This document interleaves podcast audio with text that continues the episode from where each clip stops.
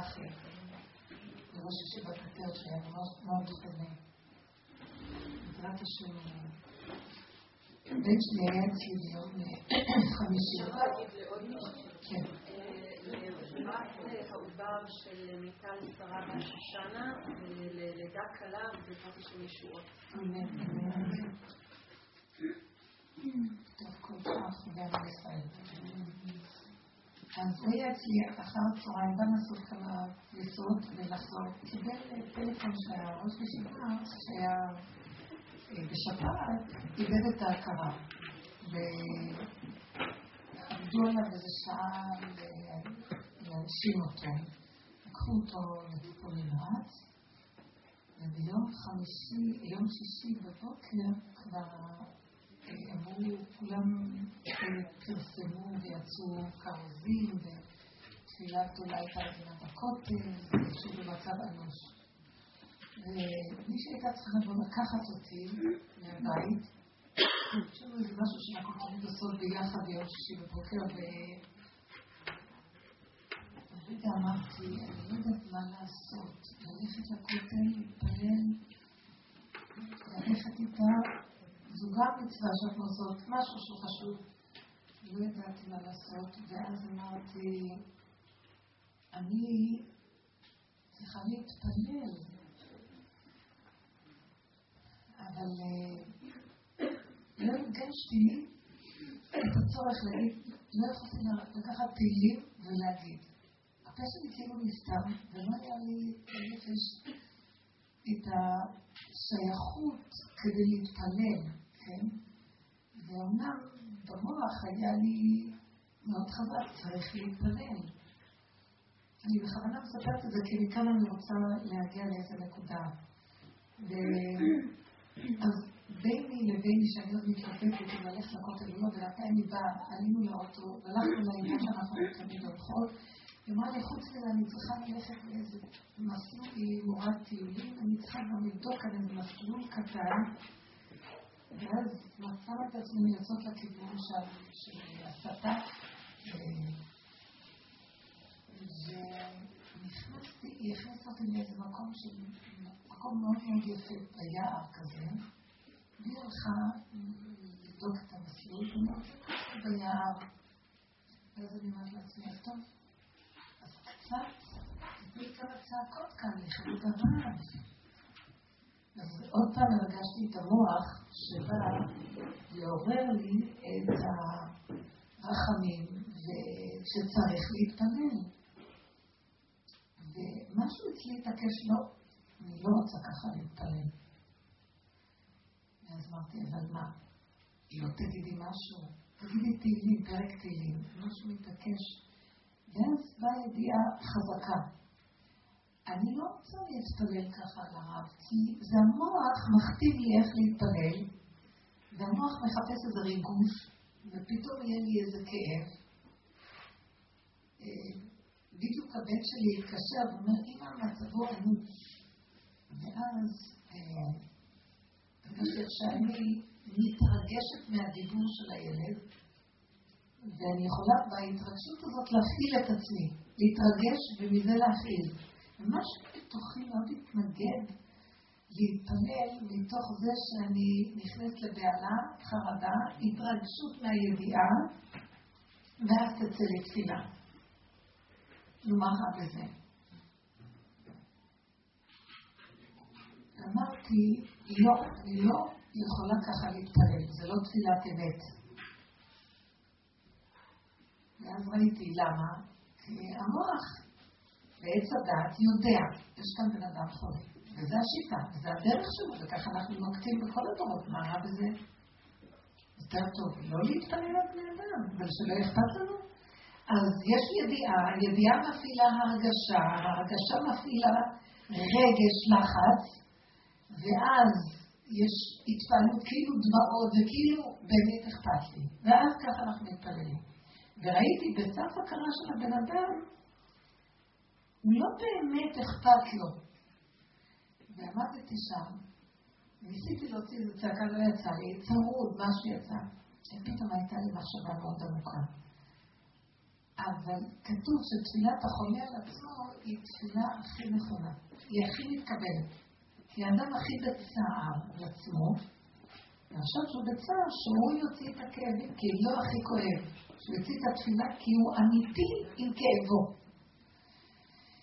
ואז אמרתי, אני לא הוא, אבל אני צריכה למצוא בתוכי איזו נקודת אמת שיש לה שייכות לרבו, לראש ישיבה.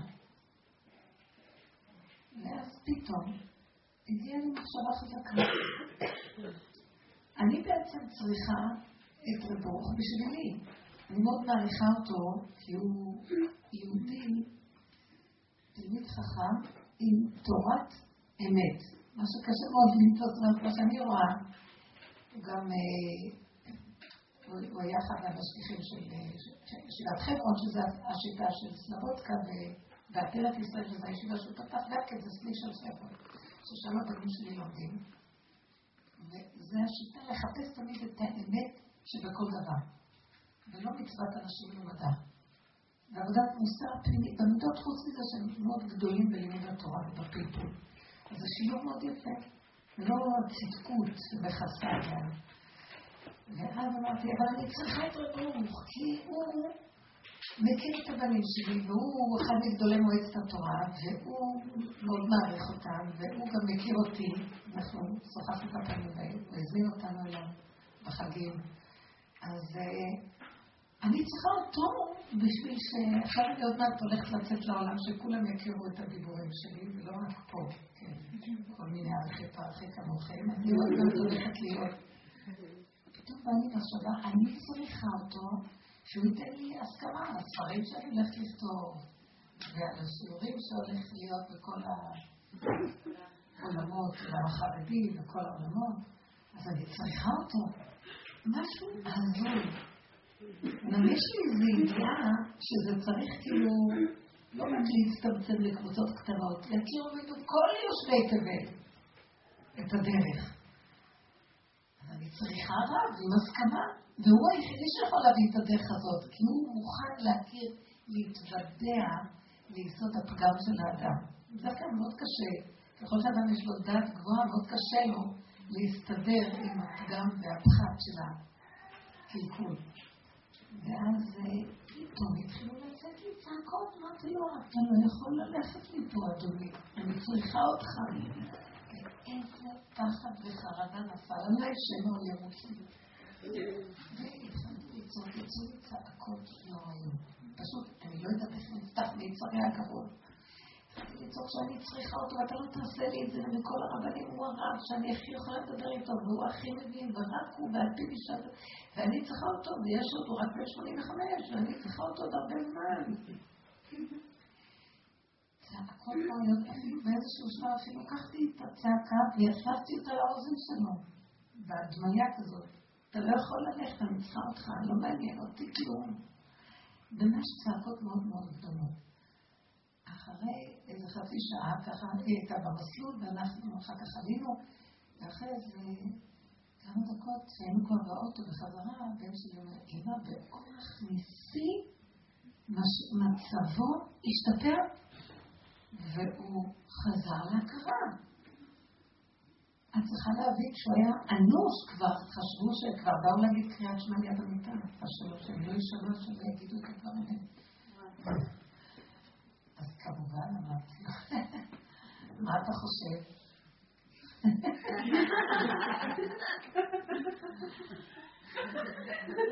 הרבצתי כמה צעקות.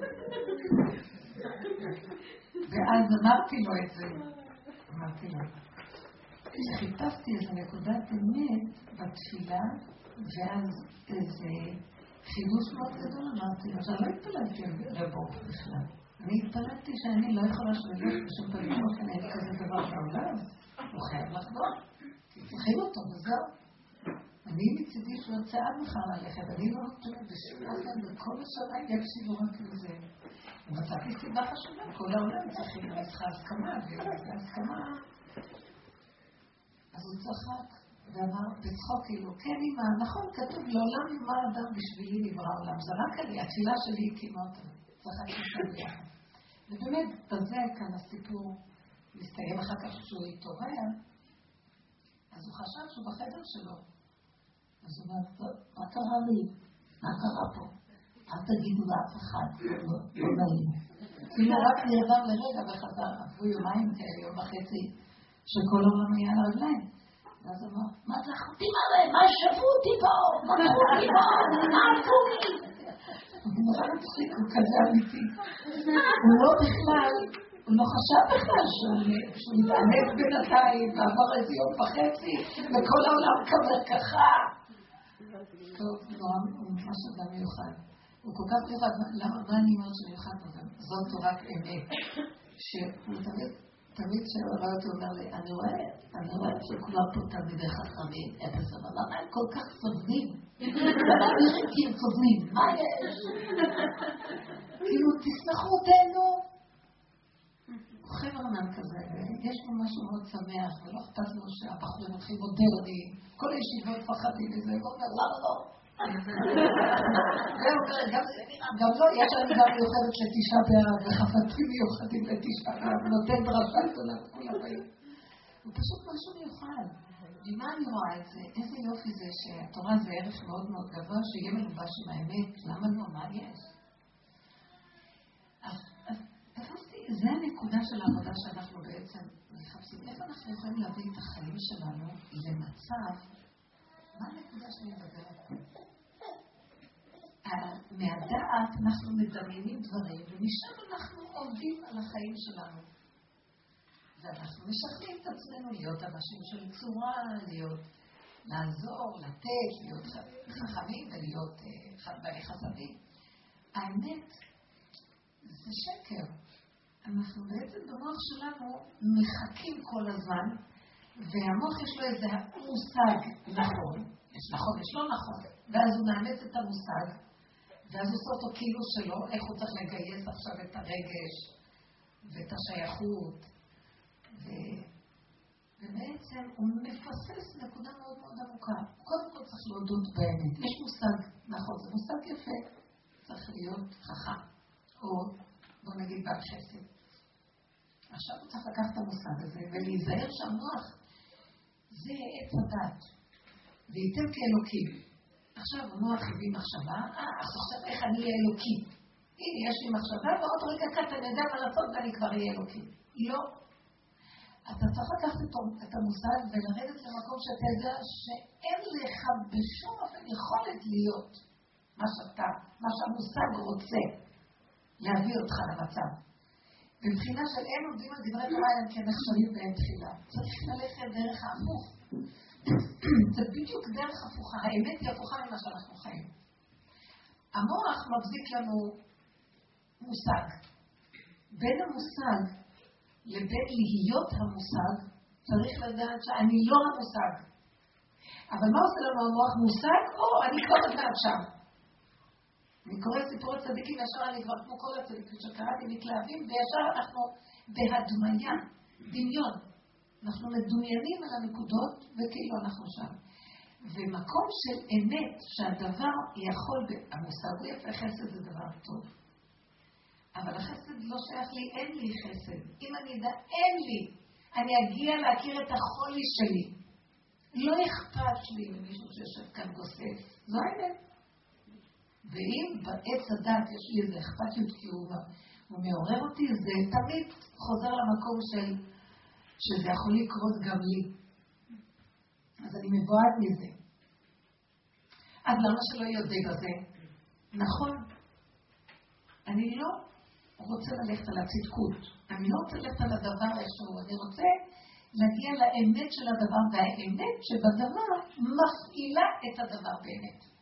אבל לפני כן אני חי בלי בסיס, מרחף עם רעיונות ורצונות וריגושים והבנות וידיעות, ואני אף פעם לא חי באמת הדבר.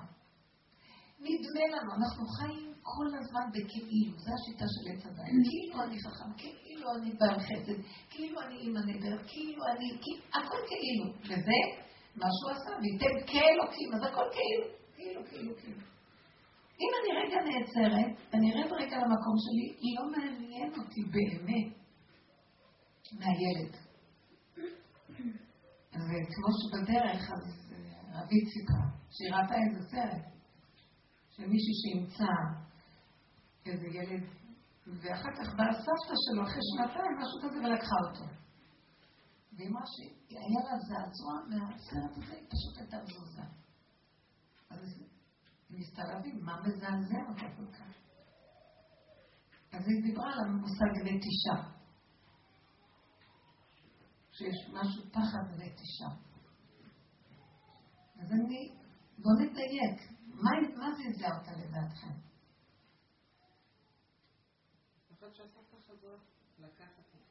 למה? שזה יילקח ממנה כביכול. מה ייקח ממנה? את הילד. כן. שמה? לקחת את הפיקוד שלה עכשיו, שזה ייקח ממנה את התפקיד כאילו מה שהיא... שייקח ממנה את ה... מה שאנחנו מדמיינות לחשוב שזה שלנו, אבל זה בעצם לא שלנו. זה לא שלנו, והמציאות של האימהות שלי חיה דרך הילד הזה. הילד הזה מפרנס לי את האימהות שלי, שיש לה נטייה לאימהות כאותה. אז הנטייה הזאת, היא באמת לא אכפת לה מהילד. זה נראה כאילו אכפת לה מהילד. הילד מפרנס לה את הנטייה הזאת, ואז נדמה שאימא טובה.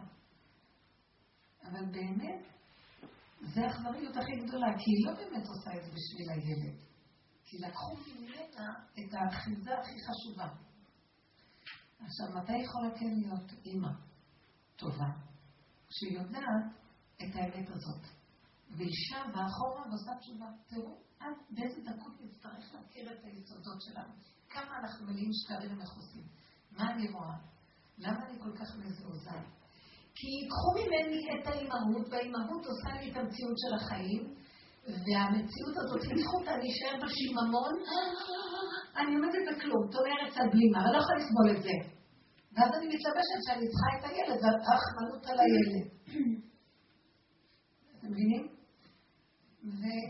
וככה, כל התרבות שלנו בנויה מזה, שאישה אומרת לבעלה, אני אוהבת אותך. ועל כל יום שני וחמישי רבים. אז מה היא אוהבת? למעשה הוא מראה לה את מציאותה דרכו, שתחקור ותבדוק. וזה כל העניין של הרוורס הזה, להסתכל למטה. הסיפור מה שסיפרתי זה שאני, באופן הטבעי, אז הבן אומר לי, תגידי תהילים, המצב גרוע. אז אני אמרתי, לא נלך לכותל. זה היה רפלקס להשיב לו בחזרה, וראיתי, אבל אני לא רוצה לפקד אני לא רוצה להגיד ככה תהילים. אני לא מרגישה שזה אמיתי. אני לא, פתאום נעצרתי ואמרתי, אני לא חושבת שאכפת לי ממנו באמת כדי להגיד עליו תהילים. הילד ריגש אותי, ואז ראיתי שכן אכפת לי, אבל זה לא באמת, כי הוא ריגש אותי, ואז הייתה תוצאה של התרגשות. ואז נהיה נדמה לי שאכפת לי. בסדר, למה לא? כאילו גם יותר טוב מכלום. אבל אם אני רוצה שישמעו תפילה בשמיים והוא לא ילך מפה, אני צריכה לגוע בנקודת אמת. קרוב השם לכל קורב, לכל אשר יקראו באמת. האמת שמה, מה האמת? פתאום הייתי האינטרס הפשוט שלי, אני לא יכולה, לי באמת חרדה פתאום. הוא היחידי שיכול להבין אותי. מה אני עשיתי בכל המהלך הזה של עבודה שלי במשך השנים? לקחתי את התורה שידעתי אותה קודם, והפכתי לה את עצמה כאילו... כדי להגיע לאמת שבתורה, צריכים לפרק אותה, ולשעתו זה נראה פירוק. מפרקים. מה, זאתי תזהרו ממנה, היא מפרקת, כאילו מה? יכולים אפילו כשאנחנו, אני הגעתי למקום שבעבודה הזאת אתם יודעות. אני אומרת לכם, זה השם, זה לא השם. אין מושגים כאלה בהתנדבות. מה זה, זה השם? לא, זה דמיון שאנחנו חושבים שזה השם. אז מישהו שומע אותי אומר, זה, מה זה הדיבורים האלה? ואז אני רואה, כדי להכיר תורת אמת, באמת אני חייבת לפרק, שזה נראה לי שאתה מוזר, אבל רק ככה אפשר להכיר את השם באמת. כי כל כך התכסינו והכל בכיסויים של כאילו וכאילו וכאילו, וזה בדיוק כל הקלקול של עץ הדת וייתן כאלוקים. והמהלך הזה, צריך לגלות אותו. צריך לפרק את הכיסויים. זה לא נעים להראות פתאום ארון, זה לא נראה דבר טוב. אבל במקום הזה, רגע אחד, אתה עומד עירום מול המציאות הזאת, ואתה מכיר את האמת שלך, שבכלל אין לך השם, אתה מדומיין שיש לך השם. יש לך שם שאתה מסדר אותו איך שאתה רוצה שיהיה. והשם בגלות מזמן ומחכה מתי יגלו אותו כבר. מתי הוא יצא ממה שעשינו לו פה בעולם. בגלל זה אנחנו מתפלאים ולא נענים. אז כשנכנסים למקום להודות באמת הזאת, מתחיל להיות קשר אמיתי עם השם. האמת מתחילה להתגלות. אבל תמיד דרך שלילת השקר, שלילת המצב הקודם. אז כאילו, סתירת הבניין הקודם היא בנייתו של הבניין החדש. אי אפשר, אי אפשר לבנות על, על הלכלוך דבר חדש. זה הטיפול שורש, וזה מחיית עמלק. אנחנו נמצאים בחודש אדר, לנו מחיית עמלק לפני שפורים יהיה. כי מה עמלק עושה? עמלק מתכסה ומסתתר. הוא מקונן באיזה נקודת דמיון מאוד מאוד מאוד מאוד מאוד גבוהה. חמישים אמה גובה. והוא כל הזמן מדומיין שהוא כבר, הוא כבר מושלם. ואז אם משהו הכי קטן לא מסתדר, וזה אנחנו, אז הוא מתלונן. הוא נרגע, כאוב. למה זה לא הלך לי, ולמה זה מסתדר לי, ולמה לא עושים את רצוני, ולמה... ביקורת. הביקורת הזאת זה הכיסויים. אדוני, מה אתה מבקר את השני? תחזור לאחוריך ותראה את עצמך, תניח את הזולת, מה אתה בכלל רוצה ממנו? מה? השני מראה לך את עצמך, מה אתה רוצה? עמלק לא יכול לעמוד בזה. הכל שם, שם ושם.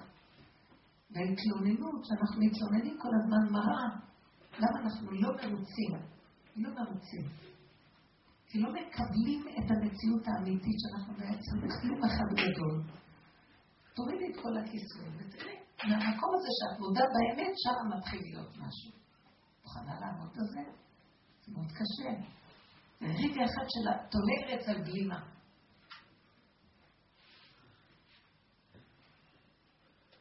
אם היינו מבינים את הדבר הזה, אני רוצה שניקח את העיקרון הזה וניקח אותו בכל החיים שלנו. את רוצה להשיג משהו לילדים, משהו לחיים שלך. רק מהמקום הזה אפשר לקבל את הישועה. אי אפשר לקבל שום ישועה אם אנחנו מכוסים. לכי לחפש את האמת שהכי קשורה אלייך, ומשם תתפעלי. משם, משם תתוודי על הנקודה, זה יסוד הצמצום הכי גדול. מפרקת, מפרקת. מורידה, מורידה את כל המעטים, את כל הכיסוי ואת כל הדמיונות, ומסתכלת על האמת שלה. שתהיה אמת הכי מזעזע, אבל השם אוהב אותה כאמת. נורא קשה לנו לעמוד מול האמת בתוכנית של הטבע של עץ הדת, מאוד קשה לנו, אנחנו לא יכולים לסבול את זה. לא יכולים, מאוימים, מישהו רק אומר לנו מילה, אנחנו עונים לו שלום. לא יכולים לעמוד במקום הזה. כן. אני רוצה לספר לך שגם לי פעם הצליח, כמו שהצליח הרב של הבן שלה. כשהבן שלי הבכור נולד, הוא נולד חולה סרטן, והוא טופל במחלקה לאונקולוגיה ילדים ברמב"ם, והרופאה שלו, פרופסור בן ארוש, פעם בשלושה שבועות שהיינו הולכים לקבל כימותרפיה, הייתה עם האצבעות שלה נוגעת לו על הרגל, ככה הייתה עוצמת עיניים, ונוגעת, נוגעת, נוגעת, מחפשת לראות אם חלילה יש חזרה של הגידול. והוא קיבל כימותרפיה במשך שנתיים וחצי. שנתיים וחצי אני זוכרת את עצמי כמעט כל יום בבוקר נוסעת לעבודה, ועוד אחרי זה גם, ומה אני מתפללת לאלוהים? רק דבר אחד, שלא יהיה מצב שהוא בחלון ייפול לה על האצבעות.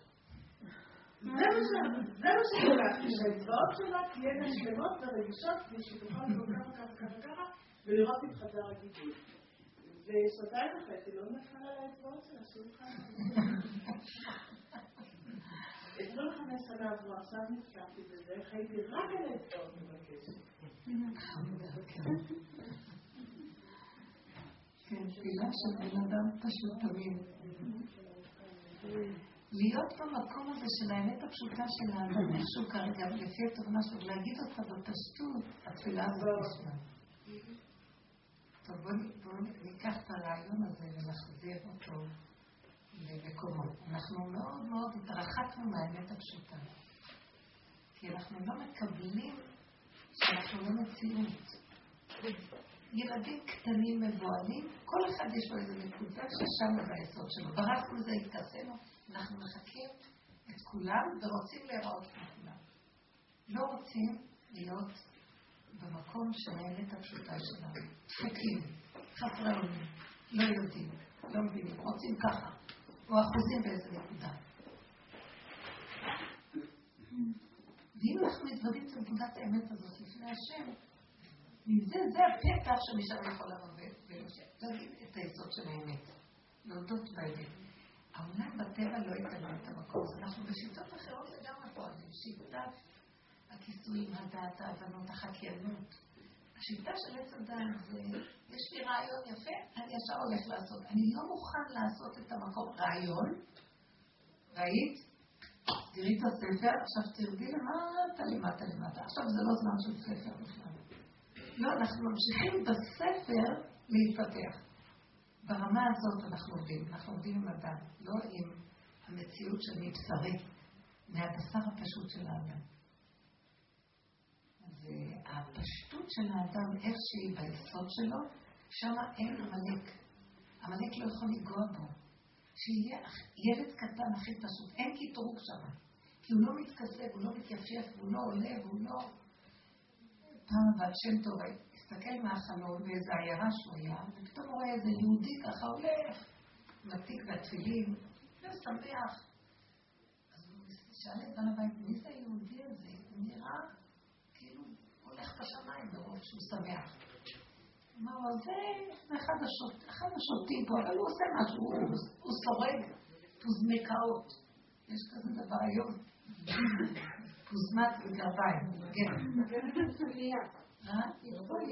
גרם מסוים. למה? למה שורדת גרביים?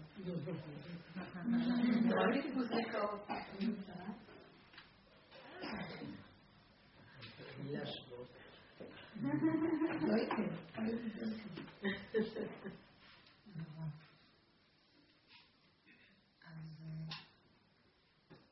הוא קרא אותו אליו, הוא התחיל לשאול אותו שלום, לאן אתה הולך? אני מתפלל יחיד. שמח, לא אכפת להם עניין, הם צריכים להתפלל יחיד. מה אחר כך אתה חוזר? אני סורק זה, מה אתה עושה? אני משאיר אותם במים. טוב, כמה עולה אחד? אז הוא אומר לו ככה וככה, תעשה לי הנחה. אז הוא אומר, אם הייתי רוצה מחיר אחר, הייתי אומר, אז אני לא אמרתי לך, אמרתי שאמרתי לזה. פשטות, הכל פשוט פשוט. תסתכל עליו, הכל היה בכזה פשטות. ומה אתה עושה אחרי זה? אני סורג עוד אחד, וכל היום רק בין הסריגה, יש לך איזה פרק תהילים שאתה אומר, אני זוכרת את תהילים בעל פה, אני אומרת זה. הכל פשוט, פשוט. יש עוד כמה פרטים של פשטות. אחרי שהוא הלך, אמר להם אבל שם טוב לתלמידים שלו, אתם רואים את היהודי הזה?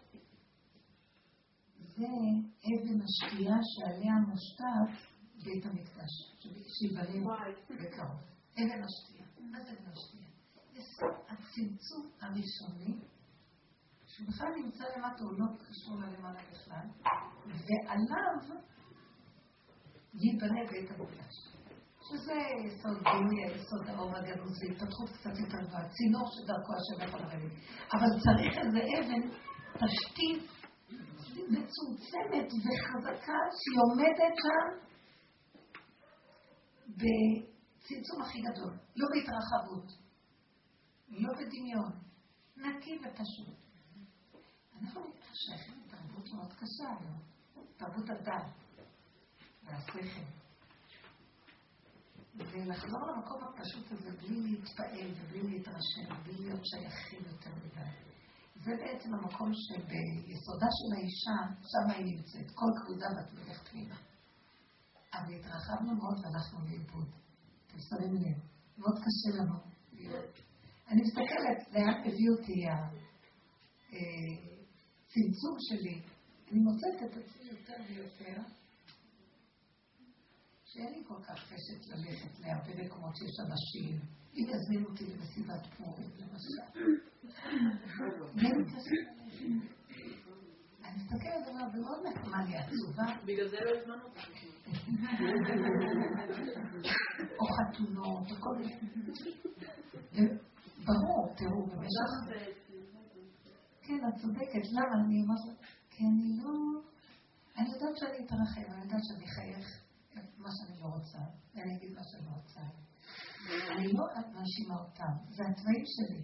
אני חייבת לרצות ולצחוק, ולשמח, ולתת, וכאילו. הכאילו שלי גדול. ואני משתלבת עם הכאילו שלהם, ואני מאבדת את היסוד, את אבן השתייה. ואחר כך, אני שנים במקום הזה, אני בסוף חיתנו את הבנות, אנחנו מטפלים בהן מאלף עד תף, ההורים היו הולכים לישון ואנחנו נשארים להכניס את הכלה לחתן. זה היה בלי סוף עבודות.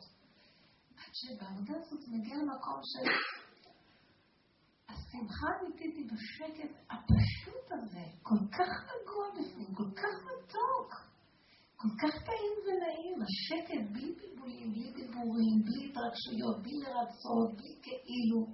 ואני אגיד לך את האמת, אני אלך למסיבה, אני אכנס לכאילו, אני אפילו יכולה ליהנות. אבל אני מהר מאוד מחקה את כולם. לא מדברת עליכם, מדברת עליי. לכם אין בעיה. מהר מאוד אני מוכרת את עצמי בגרוש, בכלום, כל דכתוב אני בסכנה איומה. ראיתי את זה. וכשאני ויותר רואה את זה, אני אומרת לעצמי, אם באים אליי ומכריחים אותי אצלי לדברים שהם נחוצים, מה אני יכולה לעשות? אבל עוד ללכת לאחרים?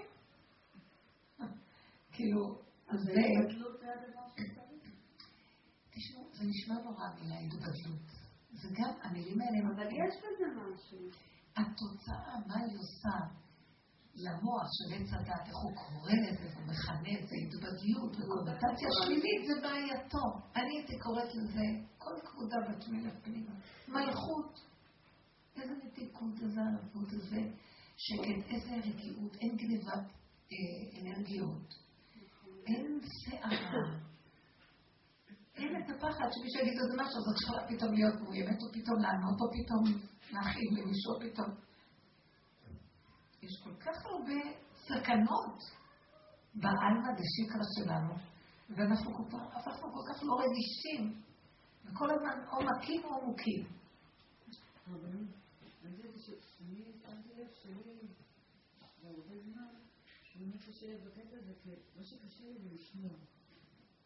לשמוע? לשמוע.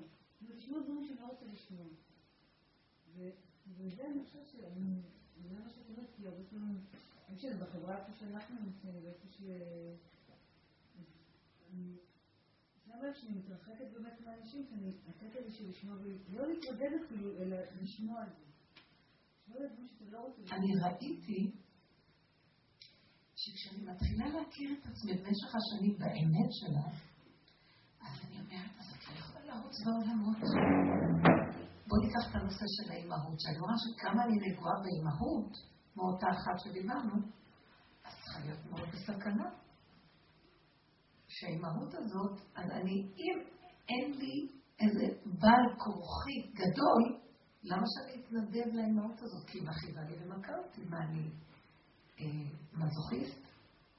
אנחנו מכים את עצמנו בלי סוף. הנקודה שלהם מוכה, זה השכינה.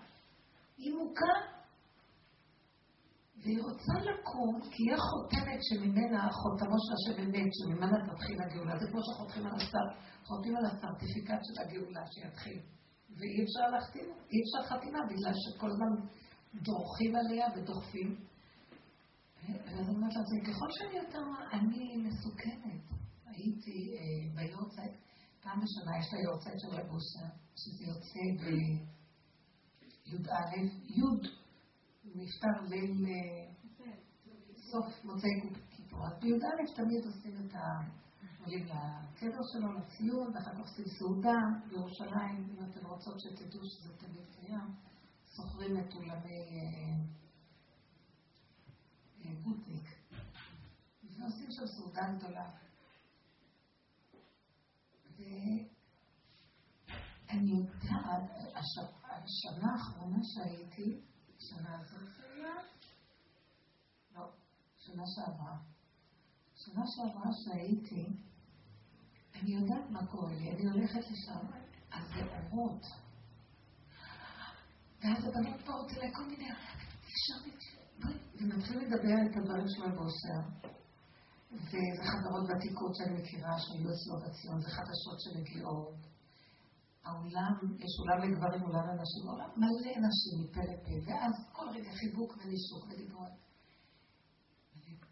הרגשתי שפתאום אה, היה איזה רגע שהרגשתי לחץ בראש מאוד מאוד גדול, ויצאתי החוצה, בדיוק מישהו התקשר אליי, ואני רואה את בטלפון, אני שומעת, הבן שלי מדבר איתי ואני שומעת אותו. תפסיק, פרס, תדבר נורמלי. אמא, מה? ככה איזה, אז הבנתי שיש לי בעיה, אני לא שומעת. השנייה התחילה ליפול. ואז אה, למחרת, אני ידעתי, אני באוזן אחת לא שמעתי טוב, כבר אוזן אחת אה, מהריגושים נפלה, אז בשנייה כבר אמרתי, הפעם אני לא אזניח. הלכתי, אשפזו אותי בבית חולים בסטרואידים, חמישים ימים, ואני עוד בורחת להם כי זה היה סוכות. איך אני יכולה לשבת בבית בלי, ואורחים באים והולכים, אני בלילה הולך למות שם. בקיצור, מה ראיתי? אני בסכנת עולם. כאילו אמר לי, את תמשיכי להשפריץ את הריגושים שלך מכולם, ואני לא רוצה, הרגשתי מעמסה ולך לחלק. עוד, עוד נשיקה אחת אני אמות. עוד דיבור אחד אני אלך, אני אתן את דעתי, כל כך הרבה נשים, ויש לי קשרים עם המון. והרגשתי באיזה סכנה אני נמצאת. אתם יודעים איזה מילה באה לי למוח? כאילו ירד עליי איזה כוח פנימי. זה כמו זנות. ככה יש פחד. ואני לא רוצה, אני, אני מחזיקה את סוד הצמצום, בא מישהי וישר פותחת עוד פעם, ופותחת לזה, ופותחת, פותחת, פותחת. פותחת. חטפתי אותה חמישה ימים של אשפוז בית חולים עם סטרואידים מאוד מאוד חזקים. ברוך השם קצת, שנייה חזרה, זה ברוך השם עזר. ואז ראיתי, פעם, השנה לא הלכתי, וכל השנה אמרתי, אנחנו לא מבינים מה זה. אני לא יכולה, אולי מי שיכול שתלך, אני לא יכולה. אני מסוכנת, כל אחד שיחד את הסכנה שלו. את יודעת שאת תגידי, עכשיו אני באה לחדר, תתחילי להתרחב בסכנה, ואת לא רואה? לא רואה, כי יש לנו אפילו תענוג מהמריבה. אם היינו יודעים מה קורה בשכינה שלנו למטה, החלקים הפנימיים, באיזה סבל הם נמצאים, באיזה אונס, אונסים אותם. היינו בוכים ולא מפסיקים, לא רוצים לצאת בכלל. היינו משמרים את יסוד הפנים והצמצום והעידון. זה תרבות הפוכי הפוכה לאמת. וככל שאנחנו נכנסים בקטנות וברגיעות ובהפנמה, וצריך עבודה פנימית כזאת, שאתם לא מבינות, בדיוק הפוך הכל. איזה אכזריות זה כל המסיבות הגדולות, איזה אכזריות זה לנפש, כל החברויות. כאילו, בוא נצא להתאברר, והיה כיף חיים, מה היה שם? אני לא באה להגיד, אולי אתם חושבים שאני... תיכנסו פנימה ביסוד פנימי, ואתם לא מאמינות איזה שקט יש בפנים, איזה מתיקות וערבות. איזה איכות חיים. את יכולה לתפוס משהו קטן ולקרוא בעמקות. את יכולה לשבת בריכוז ולדבר. את יכולה סתם ליהנות ממשהו שאת אוכלת בריכוז. בלי כל הגירוי תגובה של המוח, וכל הסערה הרגשית הנלווית, וכל הפעולות. לא דיברתי עם מישהי שהיא יקית כזאת, אני חולת פעולות. אני מוכרחה להיות כל הזמן בפעולה. אני לא מפסיקה לפעול. וזה פעולות שאני יודעת שהן באות מהצד של הנחש היקי שלי, שזה יכול, קודם כל צריך להיות בשלמות. והוא כפייתי, הוא חייב להיות עסוק. ואני רואה את עצמי בלי סוף פועלת, וגונבת את הפעולות, ואני רואה את המצוקה הנפשית שלי. למה אני לא יודעת לשבת סתם? אז לפחות היא ראתה את המציאות של הטבע הזה, אמרתי לה, תראי, גם האשת חיים פועלת בלי סוף, אבל ממקום אחר לגמרי. לא מהמקום של הכפייה והטבע. אז ככל שאנחנו מתחילים, אנחנו רוצים לצאת מהמקום של הרחבות של השקר והגניבה, זה רחב בזונה, זה רחבות. אז אנחנו צריכים לעשות הפוך על הפוך על הפוך על הפוך. ולהודות באמת שלנו, ואחר כך מתחיל להיות תהליך חדש. כאילו איזו תחייה. תחייה חדשה. אור חדש על ציונתנו. במקום הזה את לא רוצה להיפגש עם הרבה, את לא רוצה לדבר הרבה, את לא רוצה פעולות הרבה, את לא רוצה להגיד שהילדים יעשו מה שהם רוצים. לא, לא, העולם לא קשור אליי, רק איפה שזה מגיע לי ביותר ויותר. ו... ואם כן, גם כן שהתוצאה תצא ברכות ובמתיקות, אני לא מוכנה יותר לסבול. אנחנו אפילו יודעים שאנחנו סובלים בסדר הרגיל הטבעי. אנחנו מכוסים על מכוסים מכוסים וחלודה, וסידרנו לעצמנו, אנחנו כל כך סובלים שסידרנו פיצויים, הוא סידר לנו. בילויי בילויים. וזה החיות שלנו, כאילו.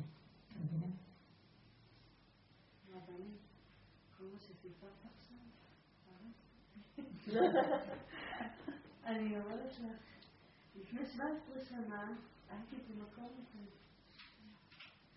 ממש כמו שאת מתארת, ואת לא, לא ידעתי לחשוב כמו שאת חושבת. כן, אז עשית תשובה מספר אחת, חזרת מהרחבות, אבל בנפש נשארנו עוד אחוזים ברחבות. לא, לא, יש פה משהו אחר.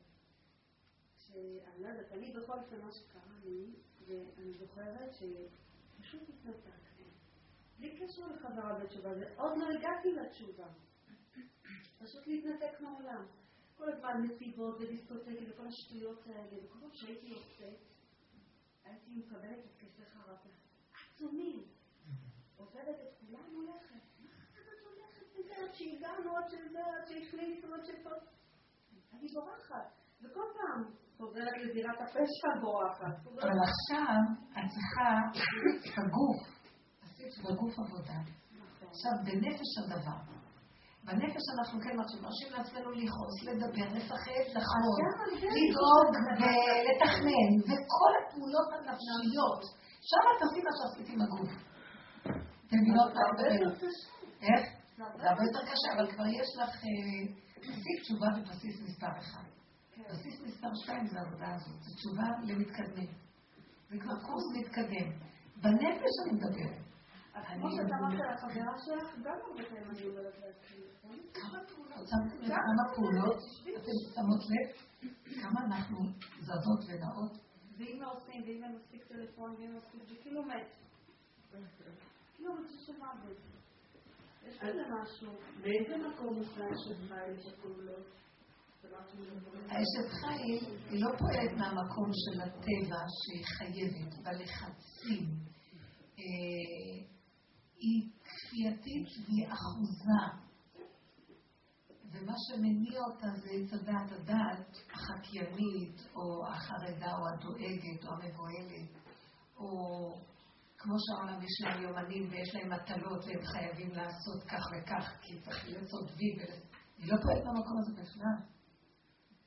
היא פועלת מהמקום שהיא מחוברת לשורש החיות הפנימית, בצמצום האמיתי שלה, משהו בתוכה מניע אותה לא מהמוח בכלל. וסיבות, מערכת של סיבות, נגמר דבר, בא דבר, נכנס דבר, יוצא דבר. קומבינות מפותחות של סיבות, שהיא יודעת איך להתנהל איתן בלי להתבלבל. אתם מבינים?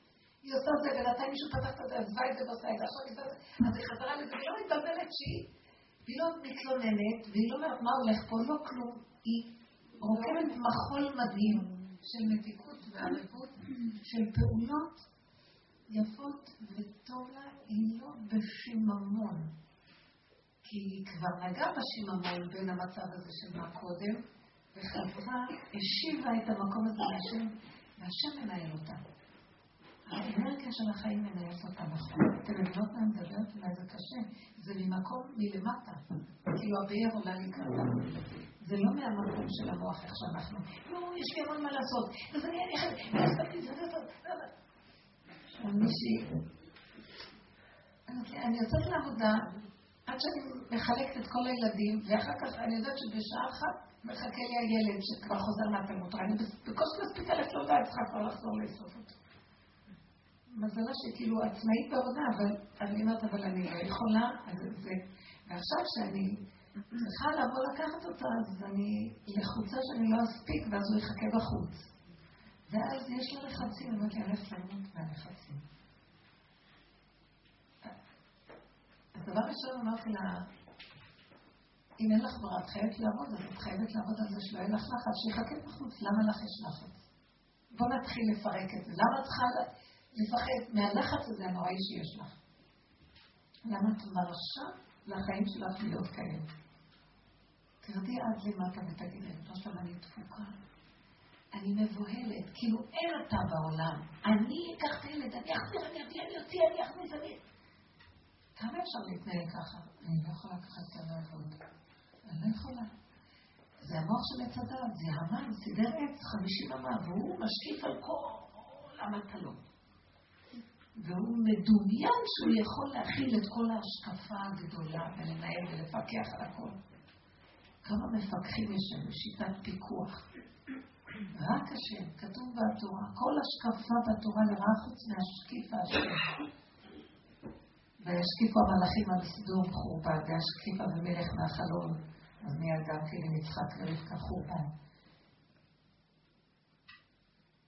וישקף אברהם גם כן על סדום, חורבן.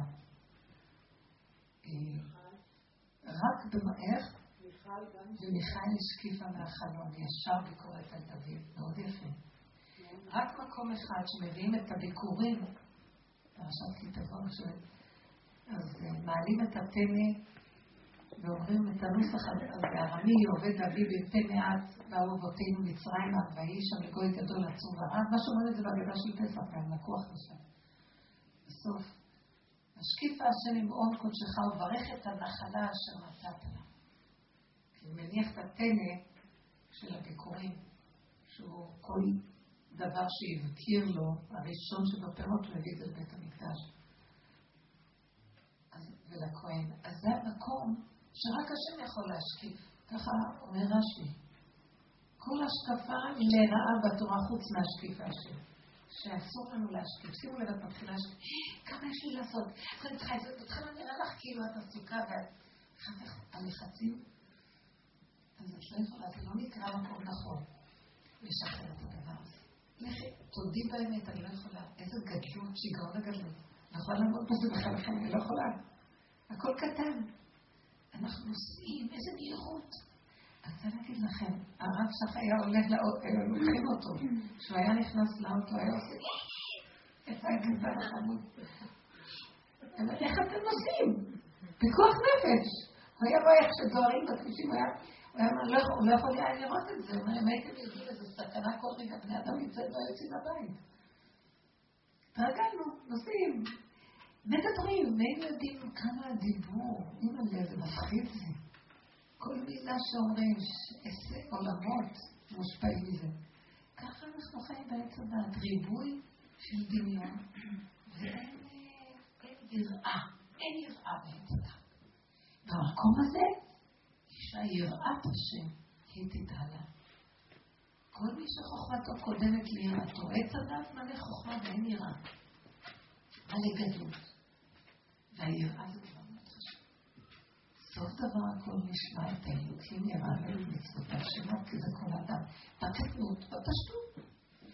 משם סוד החוכמה. והחוכמה מאין תימצא. האם זה יסוד הצמצום הכי גדול? אין השגה, אין הבנה, אין ידיעה, אין. משם תתחיל החוכמה.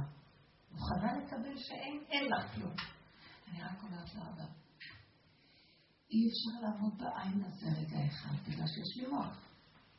אתה רוצה עם המוח שנעבוד להגיע שאין, אבל עדיין המוח נותן לבן אדם את היכולת לעמוד רגע אחד במקום הזה יכול להשתגע, אז תרחם עליו. אז תן לי ללכת. אני ראיתי, ההתמעטות וההסכמה לקטנות היא הבריאות הכי גדולה שיש בעולם. לא הספקתי, אז לא הגעתי, אז לא הסתדר לי, אז לא יצא לי מה שרציתי. זה יכול לדכדך את האדם ולשגע אותו. לא. בכלל לא באנו לעולם כאן, באמת, לעשות כמעט כלום. מה שצריך קצת עכשיו, לפי הסיבות, ומה שהשם יסדר דרכנו, טוב, אנחנו צינורות שלו. זה לא מה אני אעשה, מה אני אעשה, לא עשיתי, מה את בחיים שלך? בכלל המילה על החיים, החיים האלה. אז אני אומרת, מישהי שם, אמרתי לכם שיש לי מישהי בת 67 שהצעתי לה שידור. אז היא אמרה לי, מה, אני אחרי כל החיים? ואתמול איזה מישהו סיפרה לי שבעלה נוסע לחוץ לארץ, והילד בן חמש אמר, אבל אני בחיים לא הייתי בחוץ לארץ. אני מסתכלת, רואה, מה זה החיים? כל אחד במושג שלו חיים. זה נראה כמו איזה זקן מופלג, והיא כאילו לא התחילה לחיות מה, זה לכי כל החיים. זה מוזר, ואין חיים כאלה, זה דמיון שלנו, אבל יש רגע אחד בצמצום הנכון, שהוא מתוק, הוא מתוק. אתם יודעות, ככה, בגדר הזה בואו נגדל את הילדים. תלכי מה קרה לנו. חוזרים מבתי הספר עם כל הספרים, המחברות, והשיעורי בית, והידענות, והדרישות, והציפיות. והפסקים הולכים להשתגע, לא יכולים לעלות בזה. לא, אנחנו יוצאים פה לאכול וליהנות ולשתות. לאן נגיע? מה אתה חושב שנגיע? לאן? מה? מה? מה נגיע? נגיע אם נעבוד על הנקודות, להכניס אותן לשורש הפשוט הקטן, סוד הצמצום. יש פה אור מאוד גדול. כמו שאלה גדולי התורה, שיבדו את כל הדעת שלהם, ודרך זה קיבלו רוח הקודש, אנחנו צריכים לשעבד את כל המידות שלנו לביטוי, ולשאול אצל אנשים יגיע לנו רוח הקודש. ואז השם שם, הוא יסדר לנו הכל. זה לא כמו שזה נראה. כן. שמגיעים לצמצום הזה ויש אור גדול, שכן מאפשר לך לאינטראקציה עם אנשים, יש? את חושבת שזה נשאר הכל אותו דבר ויש אור גדול. לא, אני שואלת. לא, השאלה שלך היא סתירה. ברגע שמגיעים לאור הזה, את לא רוצה להתייחס ברמה הזאת, להסתדר עם אנשים ותצאי לרחוב. לא, לא יהיה לנו קשר, ודאי שיש קשר. נכון. אבל יהיה מדויק, קטן, מתוק, ולא יחסר לנו הריגושים. למה לא נותן לי תשומת לב? אישה צריכה לקבל תשומת לב מבעלה. מה תשתגענו על הדבר הזה? אין אדם מת וחצי תאוותו בידו. וכל אדם זה דבר קיוטי כזה שהיא רודפת והוא נרדם. ואף פעם היא לא מקבלת את מה שהיא רוצה. מה הרעיון הזה בכלל? שהוא יחיה ושהיא תחיה, ושאני אוכל אחד לשני. יש איזה קול של חיות פנימי של חיי כל אדם באשר הוא. ויש מקום מאוד מצומצם וקטן שמחבר ביניהם. אני מסתכלת על כל הפעילות של האשת חי. רבותיי, תשימו לב מה שם, הם כמעט לא מדברים. היא עסוקה יום ולילה. לא נותן בשערים. לא, בשבילו היא עסוקה. היא לא בשבילו, היא עושה את זה, היא חיה עם היסוד של עצמה. ממילא זה דבר אחד, אורי. יש כאן חלקים של תפקידים שונים. אז הוא עושה לה והיא עושה לו, הוא לומד בשבילה. זה הזכות של התורה, והיא מקיימת את הדברים האחרים של אבל זה לא כמו שלנו נראה, זה דבר אחד. בלי חשבונות רבים. ובלי מתי גם אתה תעשה ככה, מתי תעזור לי ומתי. כי מר לה, היא חיה בטבע, וכל היום לחץ, לחץ, לחץ, לחץ. יש לי איזה אישה כזאת, כל פעם שאני מתקשרת אליה, אני שומעת את הילדים צועקים ברקע, ואף פעם אין רגילות שם. לחץ לא נורמלי.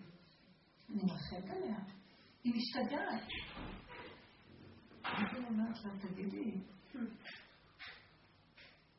כשאני מדברת איתך, את עונה לילד? כי את לא רואה שהוא שואל? אמרתי לו, אבל עכשיו מדברת איתי. אבל הוא לוחץ עליי. תתקשרי. תעבדי, את לא תראי אותו ממני. עכשיו זה הרגע שלי שאני מדברת. כי יותר מדי מגיבים להם. כל רגע הוא אומר משהו, היא מפסיקה ועונה לו. זה זה השטחיות של עץ הדעת. כל גירוי קטן תגובה, כל גירוי תגובה. תחזיקי קצת, עמוד שירה, אין תגובה. לא יודעת, לא שמעתי, לא ראיתי. הבעל עשה ככה, מה? ישר מגיבים. הוא אמר מילה ישר, אז מה? אם היינו חיים מהיסוד של האמת, לא היינו זזות אבן השקיעה. עליה מושתת הכל, יש לה משקל. קודם כל היא חיה, כי האבן זה היסוד הכי גבוה. אתם יודעים? האבן יסודו, אבן זה המילה הנרדפת לשכינה. מלכות, מלכות דאצילות, שזה מהמקום הכי גבוה, השם זרק ושם את האבן והוא יסד שם את תחילת ייסוד העולמות. ככל שהיא נפלה יותר למטה, אבן השתייה היא נמצאת בתהומות. שהיא נפלה יותר למטה, שורשה יותר גבוה למעלה. זה המקום. גם מתחת לכיסא הכבוד יש את. כן, אבן הספיר, אבן השתייה. התחתנו עוד מעט.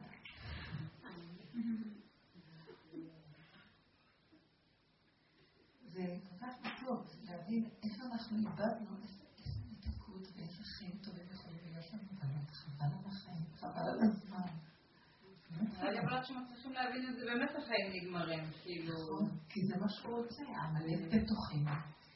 הוא רוצה לסכסך, הוא רוצה להסעיר, הוא רוצה להבהיל, והמן נבעט.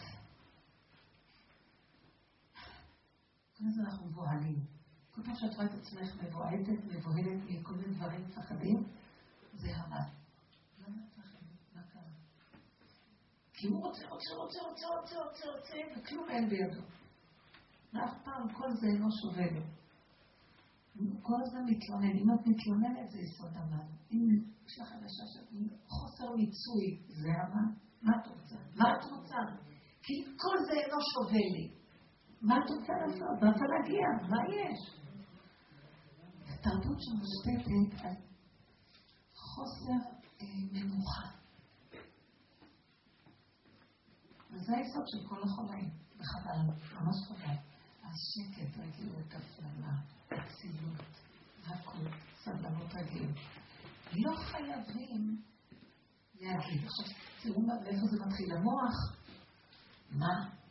ככה הוא אמר לי, ככה החיים שלי נראים, מספיק רק מילה כזאת. תוכיחי לי שיש לך חיים, אז אני אראה לך איך הם צריכים להראות לכם. אין לנו חיים, יש לנו רגע אחד. עוד נשימה ועוד נשימה. אמרתי לכם, אצל השם יש פעימה אחת. ואצלנו זה ועוד ועוד ועוד ועוד. כי רוצים עוד, עוד, עוד, עוד, עוד. עוד. אף פעם לא מספיק לנו. זה המקום של הגדלות, והבחיית המן. בחיית עמלק זה להסתכל על הפגם הזה. ולעשות קונטרה, לא לתת. לא לתת. עוד פעם, לא לתת. לא להתאהב. אנחנו נבהלים, אז תגידי, אבא, אני נבהלת כי הוא משתלט עליי, ונתתי לו להיות בעל הבית עליי, תרחם עליי. אין שום בעיה. אם סוגרים את המוח, יש אחד ואין שני לו, אף אחד לא יכול לעשות לך כלום, כי הם לא קיימים בכלל. תגידי, ג'ונקלו בונקלו ונראה לי. ופעם נכנסתי אצל הבוסה. אז פחדתי מאיזה משהו, ועברתי לה, אז אמר לי, אף אחד רוצה לראות? פורקלו, ג'ונקלו, פורקלו. אני לא יודעת מה דיבר שם. ונעלם לי פחד. וזה היה משהו מזעזע. והיה כלא היה. אני עמדתי בחוץ, אז רציתי להיכנס, אז אמר לי, למה לא נכנסת? אמרתי לו, אני מת המון זמן, ולמה... כי יש גבאים וזה, ואני מפחד מהם, אז אמר לי, איפה הם? אין? אין גבאים. אין, אין אף אחד. פתוח הכל. ואני אמרתי לו, כלבי שמירה יש פה, מה פתוח? אין אף אחד. את מדומיינת.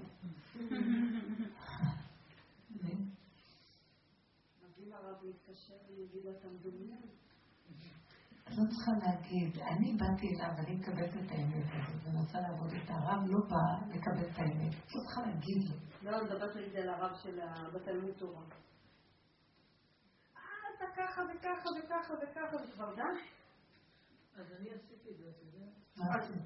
אמרת לו? לא, לא אמרתי לרב, אבל הזמין, היה איזשהו שיעור שיצאנו פה, ואז אמרתי, אז מה אני אעשה פעם הבאה שיזמינו אותי לישיבה של הבן, אני אגיד להם, שאני יושבת שם ואומרים, אני גם יודעים מה? הרבנית כפי שאמרה שלא מזמין את הקדוש ברוך הוא כל ישועות ככה, אין סכמות כל זאת, מה אנחנו יודעים, מה אנחנו יכולים לעשות? אז אמרתי, אבל אני אגיד ככה, יגידו, נו, עם האמא כזאת, אז פלא שהילד כזה. לא, חכי, יגידו שהרבנית כפי זה היה ביום שני שעבר. הם טענו, זאת אומרת, אני הגעתי להם, משהו עניין בזה.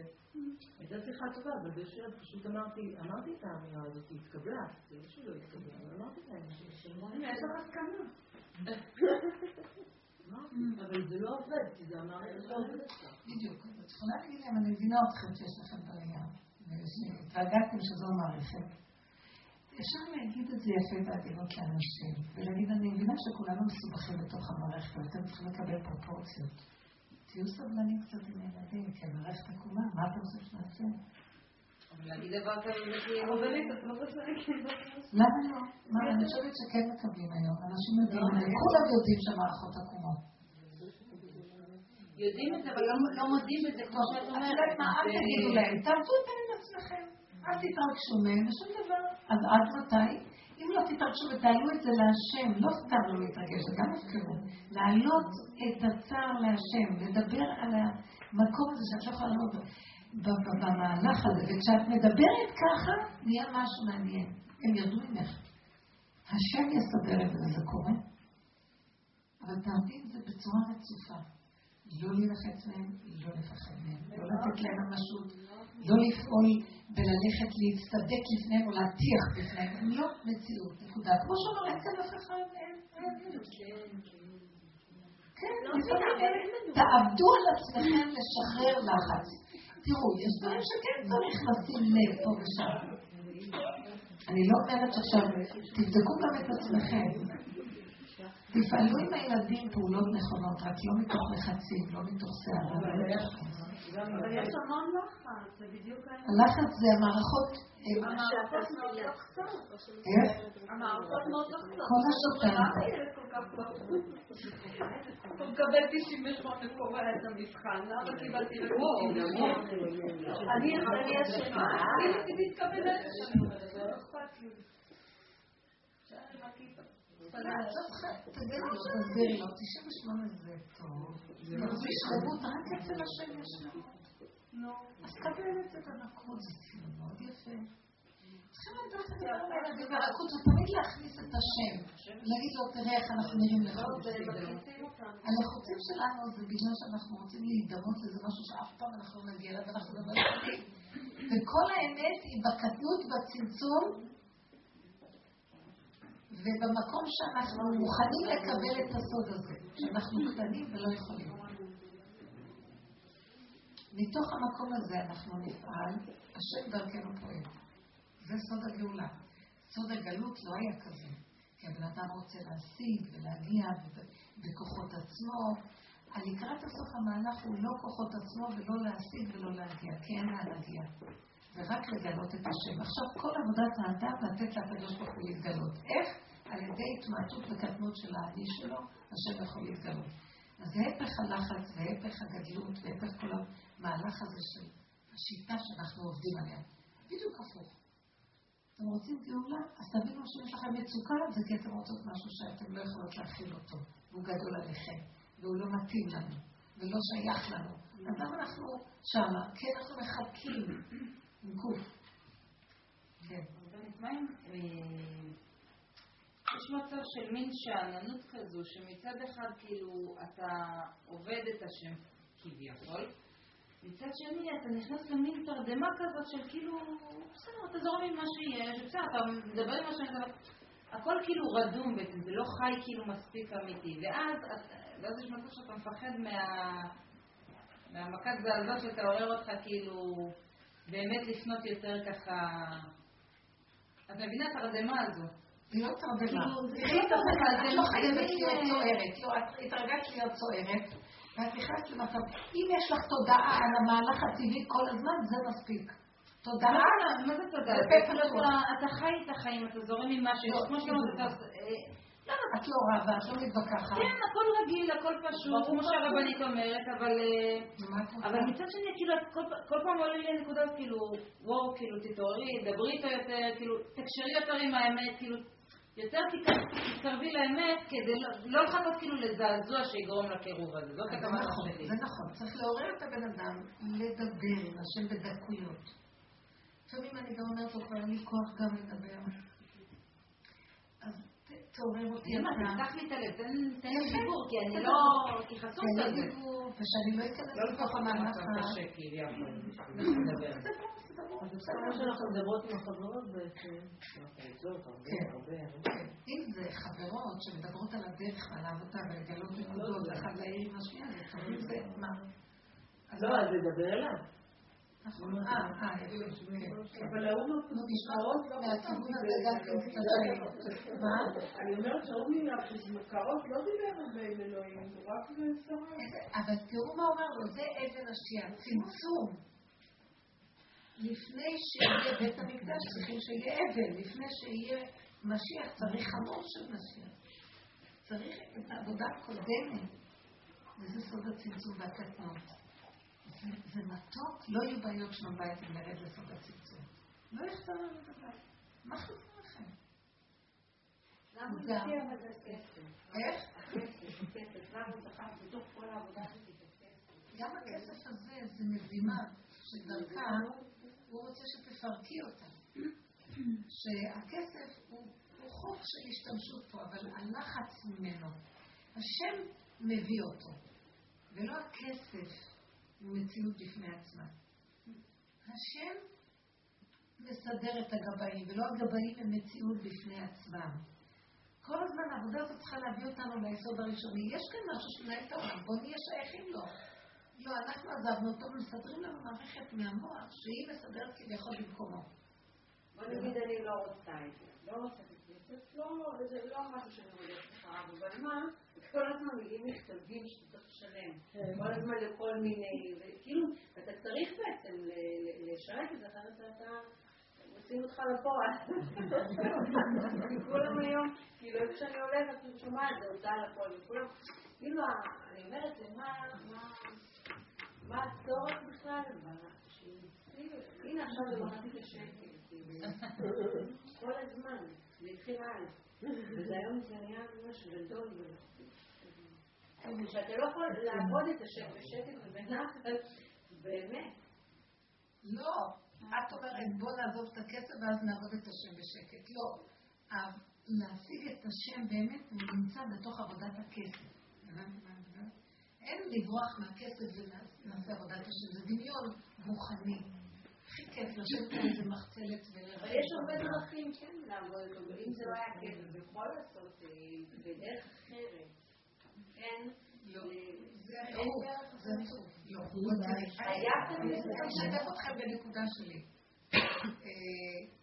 יש לי בן שגר בבני ברק, הוא רוצה לעבור לגור בירושלים. כבר כמה זמן. ואני רואה שמאוד קשה לאשתו, היא שייכת לבני ברק, מאוד קשה לה לעזור לבני ברק. בני ברק הם מאוד נאמנים. כשאנשים יוצאים, בני ברק נופלים לבור. נגמר העולם. לא חשוב, מתוקים וזה, אבל מאוד קשורים. עכשיו, אז אני רואה אותו שמאוד מאוד מאוד קשה לו, ויש לו מצוקה מזה, אז מה הוא עשה? הוא כבר התחיל לבוא ללמוד בירושלים, הכולל שלו בירושלים, כל יום הוא בא. אז באיזשהו מקום, אני, הוא אומר לי, הוא מתקשר אליי כמה פעמים פעמיים, שלוש, בשבוע. הוא אומר לי, יש איזה פרויקט שרוצים לבנות ברמות. בדירות יפות, זה יקר, מה את אומרת על הדבר? אז אני מתחילה לסובב את זה כי אני... מה, מה, בעצם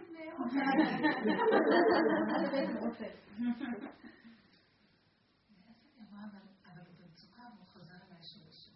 נפגשתי איתו השבוע, ואנחנו באמת לגבי הפרויקט הזה.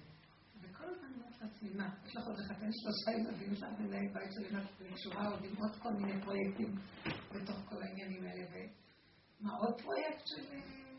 יש לו דירה, יש לו בני ברק, אבל אם הוא יעבור משם ולפה, אז צריך, צריך עוד איזה סכום של 400-500 אלף שקל עכשיו. ואז אני מסתכלת ואומרת, אני עוד מעט צריכים לחתן עוד ילד. ואז אמרתי, את יודעת מה? תגרי את המוח, לכי איתו עכשיו, כי אולי נראה. צמחי יהודי, במצוקה. לכי איתו, שבו. אז צמצמתי את המוח למפגש הזה. איך הוא שמח לראות אותי, וישבנו עם ה... נכנסנו למשרד וקיבלנו אינפורמציה על הפרויקט הזה. אז הוא התקשר אליי אחרי זה.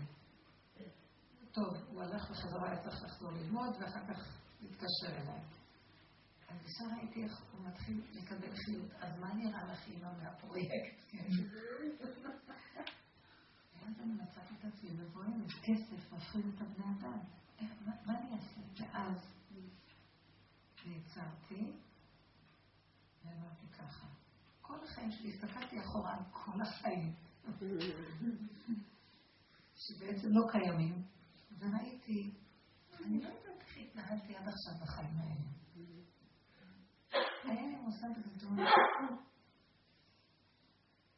ואיך בכלל פתחתי אני בתור אישה סתם לבד, פתחתי, לקחתי קודם דירה, היו עשר בנות, נהיה עוד דירה, נהיה עוד דירה, עוד דירה, עוד דירה, נהיה מוסד, נהיה בניין. איך קיבלתי כל כך הרבה כסף? איך יום אחד הכל נגמר? נגמר. איך קניתי בכלל את הדירה שיש לנו? אבל אף פעם לא הייתה לי אגורה. התחלתי להסתכל על איך ואיך ואיך, איך התחלתי את הילדים, יש לי שלושה נשואים, איך? ודירות, אצלנו נותנים דירות, עוזרים במעלה. איך? ולרגע ראיתי דבר מאוד יפה. אני יודעת שהשם עשה את הכל, אבל הוא, הוא נכנס בזה כשדבר אחד אני עשיתי. סגרתי את המוח ועבדתי עם נשימה. הרגע הזה. והרגע הזה. עכשיו צריך ללכת לשבת איתו בכיסא מול המנהל של הפרויקט. הלכתי. עכשיו יוצאים מהמקום, ואז אני רואה אותו שמח והוא שמח ואני שמחה.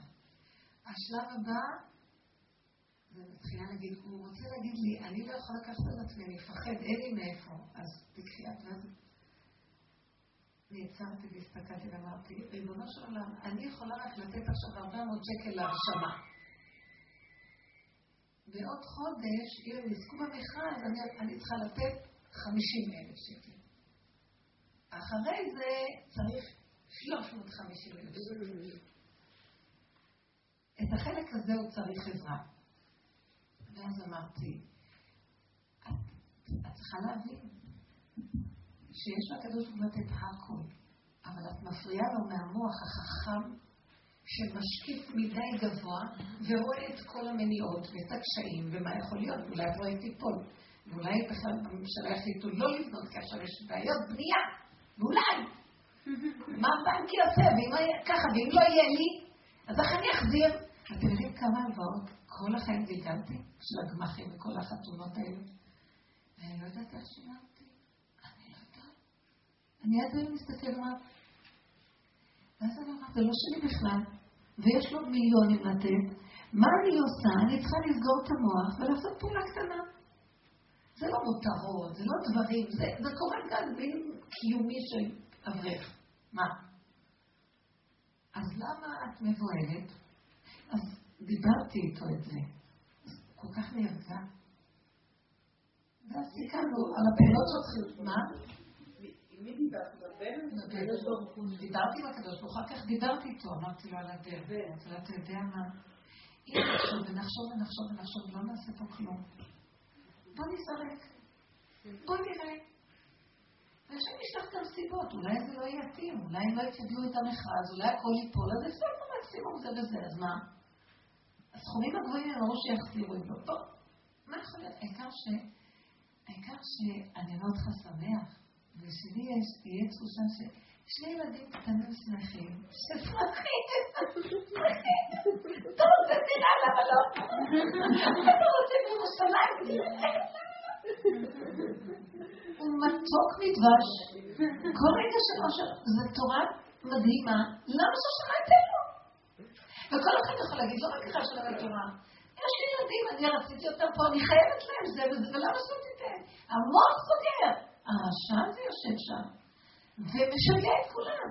איך אני אחזיר? ואני לא אחזיר, ומה יקרה אם לא יקרה? ולמה אני לא ככה ולא ככה? והוא גורם לעצמו, הוא פשוט גורם לעצמו את כל השבירה. למה בכלל להיכנס למוח הזה? והלכתי לאחד החברים היהודים הוותיקים של רבו שאני בקשר איתו מדי פעם. אני יכולה לא לראות אותו שנתיים. כשאני באה, זה כאילו אתמול דיברנו, כל כך משהו מיוחד מבוגר. אדם מבוגר, מה זה בגולם, באמת? אז זה שנכנסתי זה מה את רוצה? כמו איזה גולם מתוק. אמרתי לו, תגיד כן או לא? אז הוא אומר, בטח שכן. כאילו גם כזה, מישהו צריך ישועה, למה לא? מישהו רוצה להיות שמח, למה לא? מישהו רוצה עזרה, למה לא? הכל למה לא, למה לא, למה לא? מלא אהבה, מלא מתיקות, ומעודד, ונהיה. והאמת, שצריך כל הזמן אבל לסגור את המוח, כי אם אני אפתח אותו רגע, זה מסוכן. איך עשיתי? אימא'לה. אתם מבינות? ואני רואה את האיש הזה, למה הלכתי אליו? כי ככה הוא עובד, הוא שנים, 60 שנה עם רב ראשון. ואני אומרת איך הוא עובד. הבית שלו זה אבן שתייה, לכל מי שרק אפשר לעזור לזה. פעם באתי אליו וטעיניתי, הצהרתי אל איזה דבר שהיה לנו עם איזה כונס נכסים. אז ישר אמר לי, אני מארגן לך על המקום, בלח כזה וכזה. אין לו, אין לו כלום מעצמו, סכום מאוד גדול. ישר ארגן, בלי לשאול, בלי חתימות. ראיתי, הוא נזרק. אני לא יודעת איפה, אולי זה היה כסף שלו שעמד בצד של דירה שלו. והכל במתיקות שאם אני, אם את עכשיו, ועכשיו יכול להיות, ככה הוא עבד.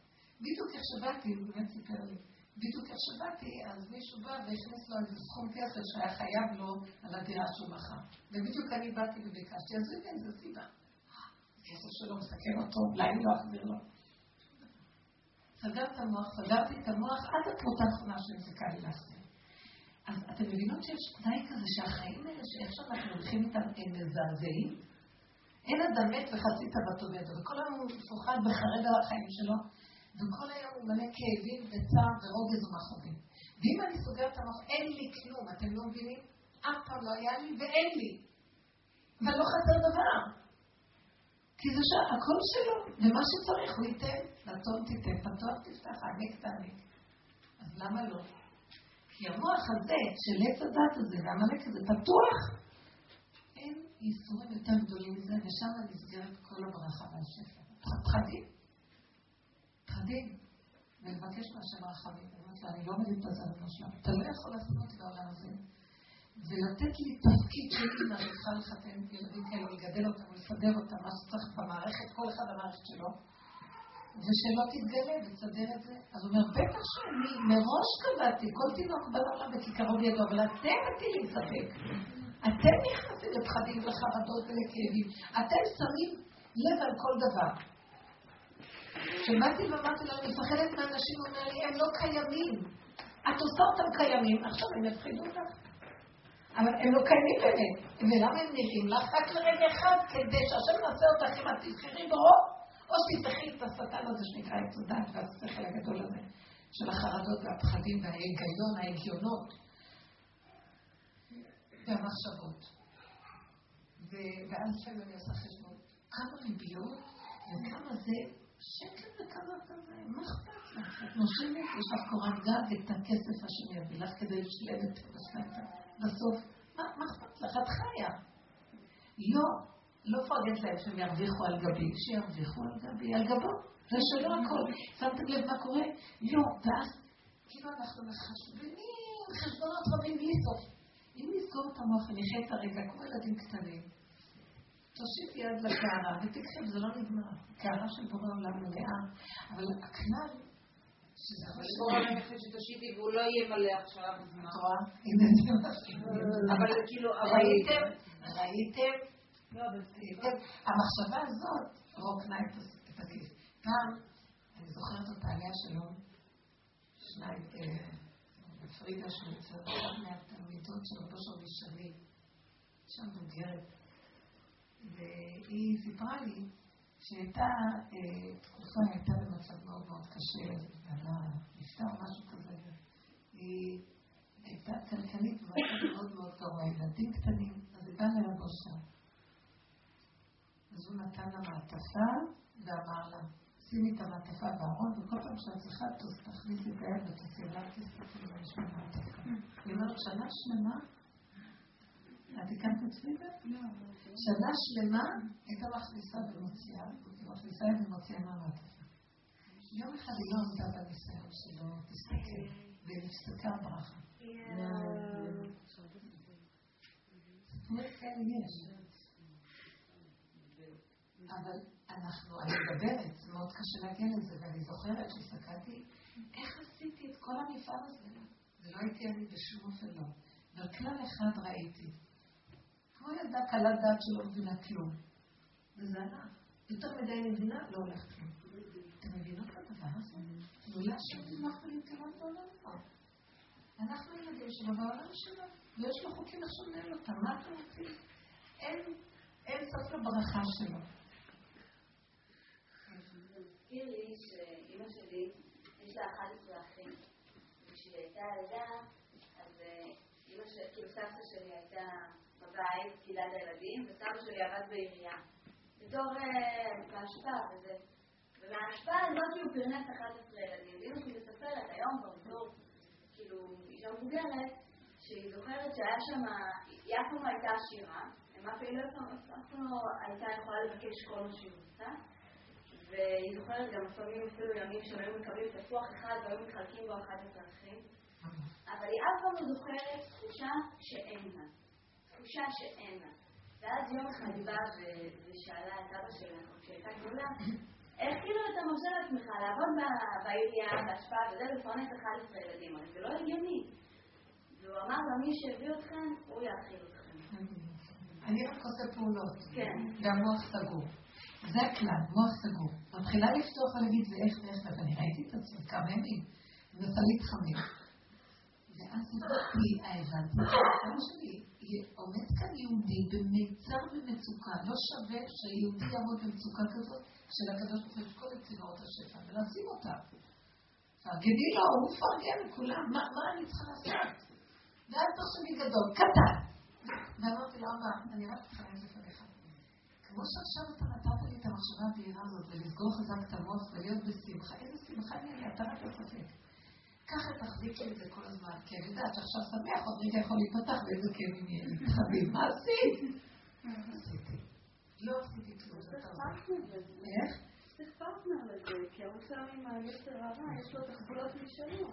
זאת אומרת, זה יכול להיות אימא שתגיד לך, לא, לא, אל תעשי ככה, שהכל יישאר בסדר, או הבעל שיגיד, אבל לא, רק לא חובות, רק לא חובות, אז לא, אז אני אומרת... זו החשיבה הטבעית, נכון?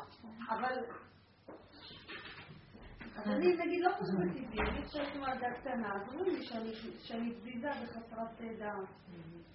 כאילו, אני אגיד לך דבר אחד, שאת עובדת ככה, אל תספרי לאנשים.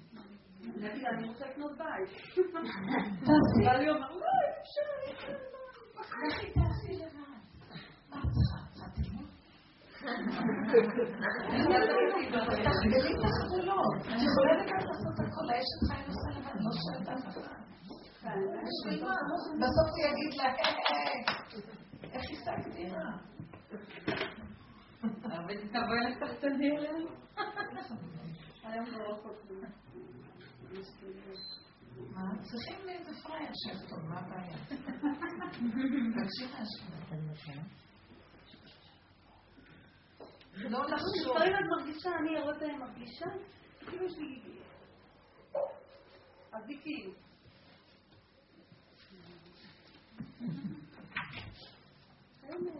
אזיקים? שלא. אתה רוצה לדחות, רוצה לדחות, רוצה לדחות, לא, את לא תצליחי. מה את מה, אני חושבת שאני כן אצליח, למה לא?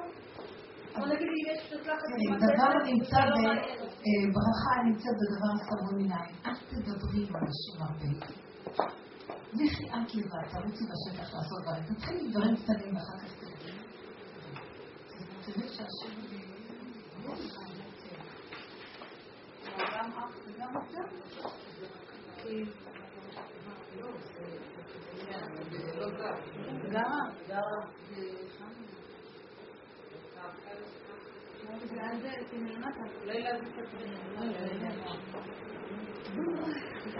זהו, נתבונן בנקודה ונבין מה אנחנו מדברים. היסוד של השיעור זה צמצום ופשוט ולרדת לעמלק. זה נקרא מחיית המוות, למחוק את המוח, לסגור אותו. אני אפתח אותו טיפה, אני מאמינה לו, הוא נראה אמיתי. שזה עשה לי ככה, והוא אמר לי וזה, ונפתח המוח, אמרתי, לא מזעזע. כמה שאפשר לסגור זה טוב, וכשהוא נפתח וגם כנפלנו, תחזור באותו רגע אחורה, לא להאמין לו. כאילו שכבר דיברנו ואמרנו והכל. לא לקחת משהו, אתם מבינות.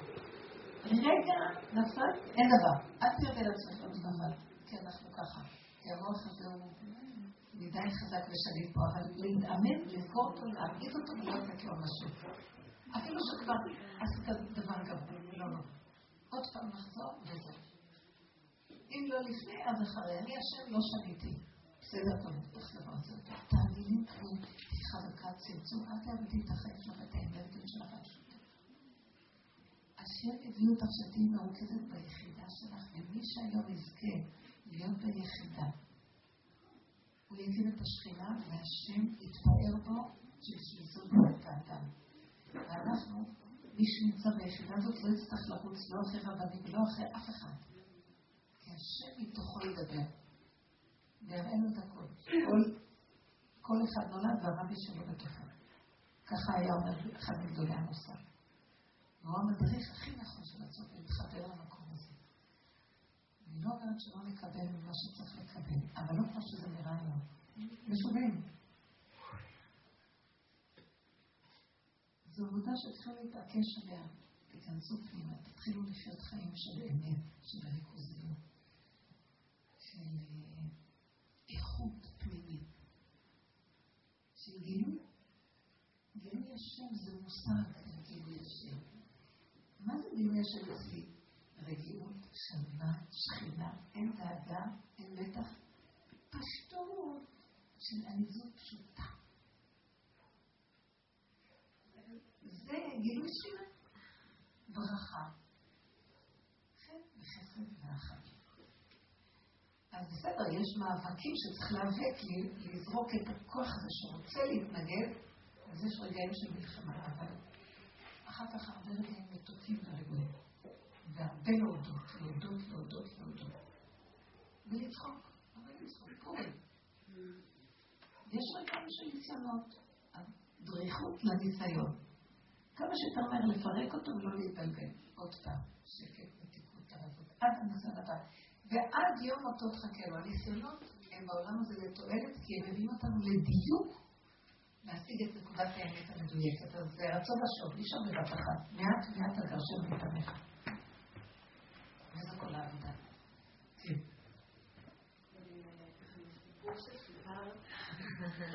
הבן שלך והדירה,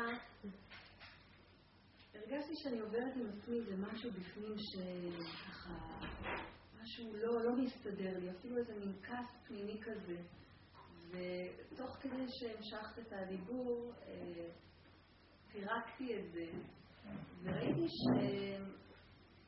כאילו הפריע לי המקום הזה של ה... איפה החינוך פה? כאילו מה, ילד בא ומבקש דירה, ואם הילדה שלי תבוא תבקש ממני שאני אקנה לה בקליקלק את זה ואת זה ואת זה אני אקנה לה הכל, כאילו. ו...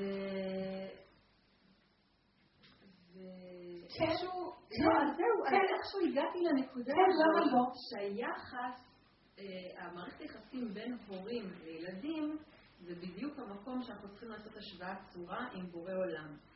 ואמרתי, ואז אמרתי, זה חינוך, לחנך את הילד, לדעת שכל מה שהוא מבקש מבורא עולם, הוא יכול לקבל. כן. אז שיבוא לאימא ואבא ויגיד, אני רוצה מכונית על מרוץ על שלט. לא, לא משנה מה, כל דבר. אז אם, אז אם אנחנו באים מנקודה כזאת, שאנחנו ננסה, נשתדל לתת לך, בטח כאילו... לא, כאילו באיזשהו מקום זה לא, זה לא בדיוק אני, אני, אני רוצה להשתדל לתת לך. זה עניין של, אתם תבינו דבר אחד, הצורך שיש לבני אדם, הצרכים, הם אה, דבר מאוד מאוד חשוב לספק אותם. הם באו לעולם הזה, הם לא רצו להיבהות, הם באו לכאן, וכל פעם יש משהו אחר. אני לא יודעת עכשיו, בוא נגיד, אנחנו באמת במערכת מאוד עקומה שאנחנו כבר לא יודעים מה אנחנו רוצים באמת ומה לא. אבל ביסוד המוסד של האדם, בא לעולם הזה, והעולם הזה יש פה צבעים, יש פה כוחות של חיות שונות, צבעים שונים, מידות שונות, ומסכן, הבן אדם הזה בצער, קופץ לו זה, קופץ לו זה, קופץ לו זה, הוא צריך את. השם אוהב את הבריאה שלו, שלא ייתן לו?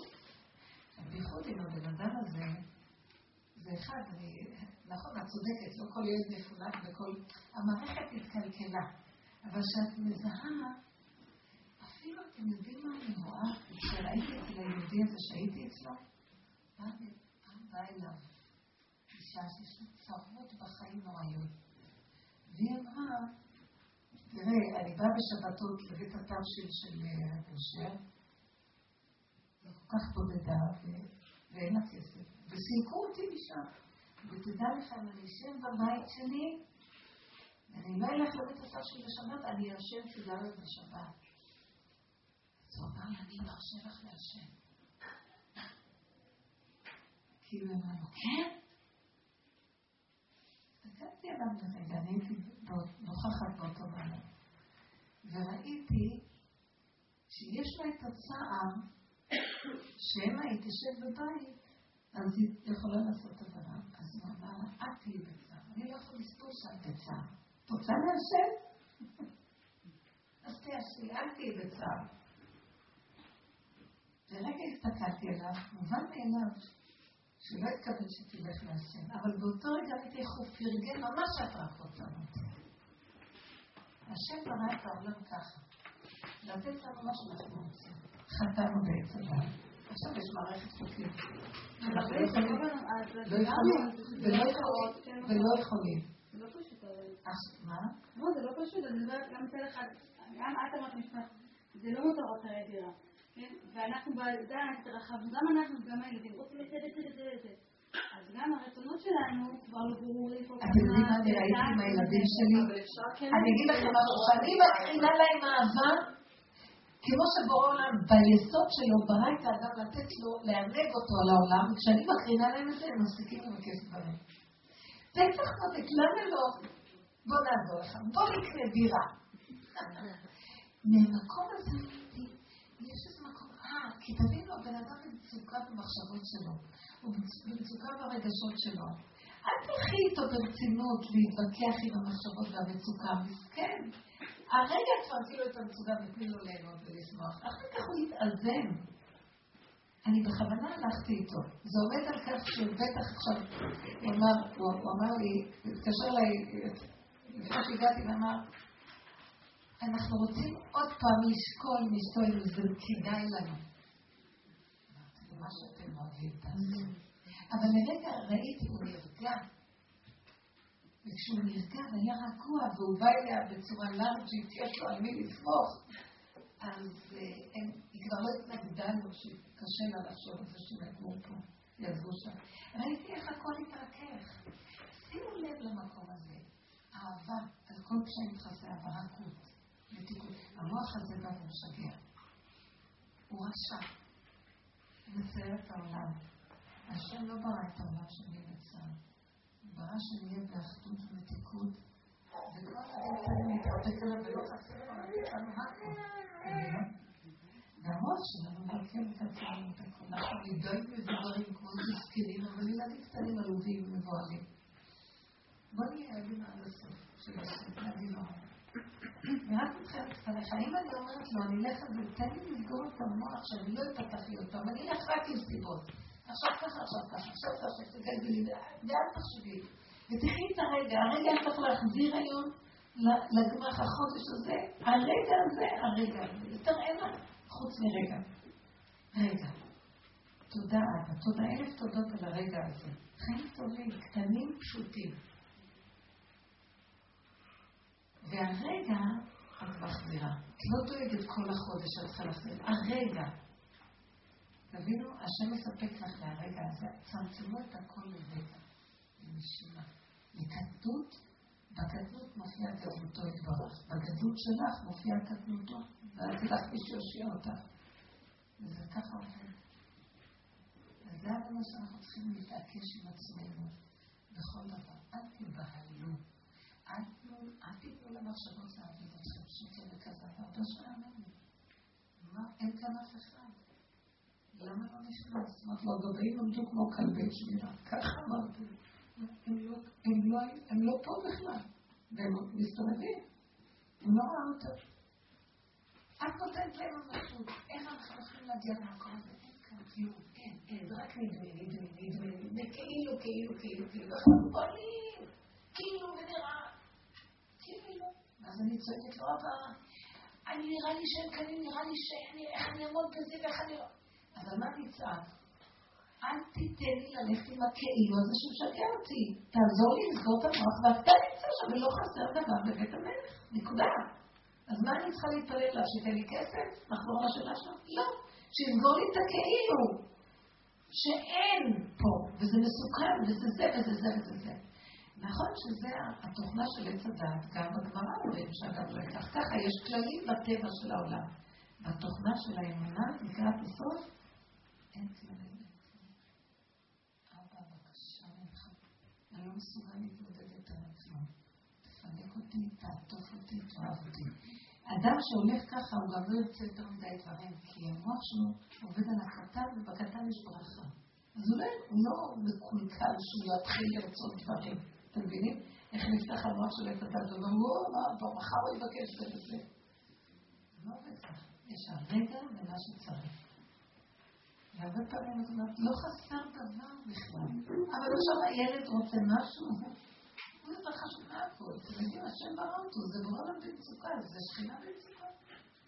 צריך לפייס אותה, להכיר אותה, לשמח אותה. אם היינו מקרינים בבית, כזאת אהבה פשוטה של נאמנות לילדים ולבעל ולכולם, במין טוב פנימי אמיתי של אמונה שהשם ייתן הכל, לא היו מריבות, לא שנאה במוח, ויהיה להם חינוך. ככה זה צריך לראות. שמתם לב איזה דור של חינוך, וכל היום מחנכים. אבל הרבנית, אז באהבה כזאת, זה גם כלפי עצמי, אז... נכון. בסוף אין נכון. חציות. את רוצה? ולמה לא? אני אקנה. למה? המוח לא ויגיד שלוש חצאיות, שלוש פינות בכובע שלי. יש חצאיות.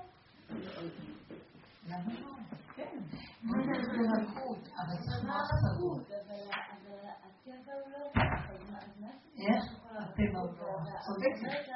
הטבע הוא אחיזת עיניים שצריכים לפרק.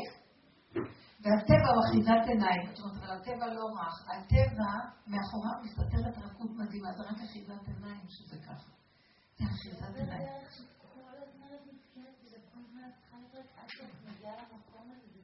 אז בנות, אתם יודעים מה תעשו? תסגרו הרבה את המוח. תסגרו הרבה את המוח. ותפתחו את הפה לשם. אל תיתנו לנו, כי המוח עושה לנו שיש עולם מצוקתי. יש עולם קשה. המוח כל הזמן אומר את המילה קשה. קשה. קשה. כמעט אף פעם אני לא מקבלת מבעלי איזה הלכה פסוקה. כל מילה שנייה שלו זה קשה. קשה לי לפסוק לך, כי יש את זה ואת האפשרות הזאת ואת האפשרות הזאת ואת הזאת. קשה. ואני יודעת שזה המוח שאומר את המילה הזאת. זה המילה... אבל הרבנית, איך הלכה, הלכה זה הבלך. יש פסק. לא. חידודי לשון. לא, אני אומרת, נכון, ההלכה היא אמורה ללכת. אז למה להפסיק אותה? לא. הלכה זה דרך. רק הלכה, להפסיק מללכת. מוחלט, ברור. לא.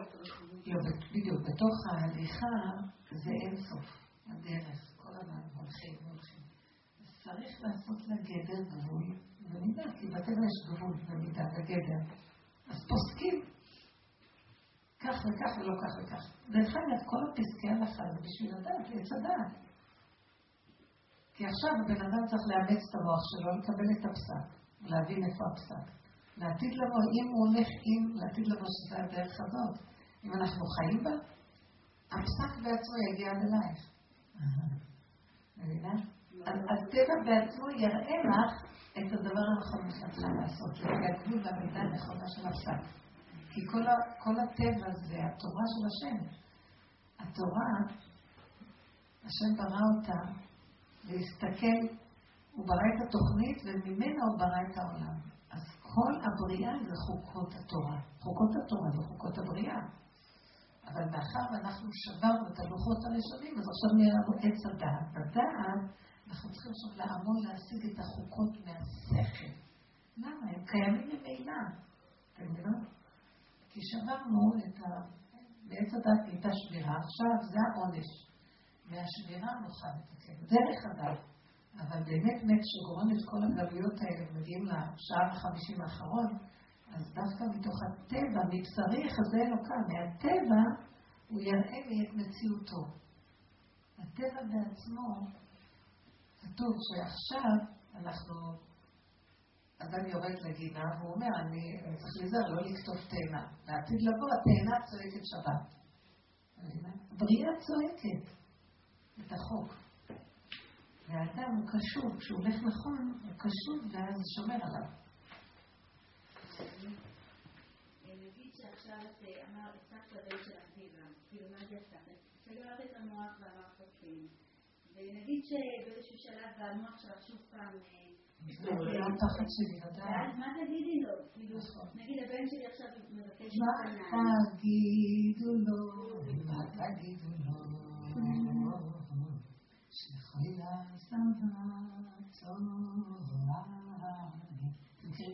את? מה תגידו לו? שחולת אהבתו אני. אני חולה עליך, משוגעת עליך, אני אוהבת אותך, ואני משוגעת, עשיתי כזה דבר. עכשיו, משוגעת כמוני, רק אתה יכול לנהל. אז תיתן לי להתהלך בעולם הזה. אני לא יכולה להכיל את שני הדברים גם יחד. עץ הדעת וחוקים והגבלות. ואני משוגעת. אני אוהבת את הבריות שהוא רוצה משהו, למה שלא ניתן לו, אז צודק אתה היית שם, גם אתה אוהב את הבריות. אבל בראת בגלל עץ הדעת, בגלל הקלקול, השם כאילו הכריח את עצמו לא להתפרץ, הוא מציץ מהחרקים, הוא מת מכאבים, הוא רוצה לתת לנו הכל, אבל יש חוקים. למעשה לא להסתכל על זה שזה הילד או הדירה, וזה הכל סיבות כדי לעורר אותנו לדבר עם דבר. יפה. ובעצם ראיתי שהוא מתעקש עליי, בורא לנו אומר לי, תיכנסי להרפתקה, כי ככה את קשורה איתי. אמרתי לו, תשמע, אני לא נכנס להרפתקאות, תעשה טובה, ריבונו שלנו. רק אל תפתח לי אחר כך את המוח שאני פתאום מתאהב. לא, כי יש לי עוד כל כך הרבה דברים, אני לא יכולה, אז מה, מה יהיה? זה לא קשור. מה קשור? זה כאילו שזה שלך וזה שלי, הכל שלי, מה את עושה את עצמך קטנה? שיש לך משהו עלייך? תושיטי יד, תשכחי פתח, ואני נכנס.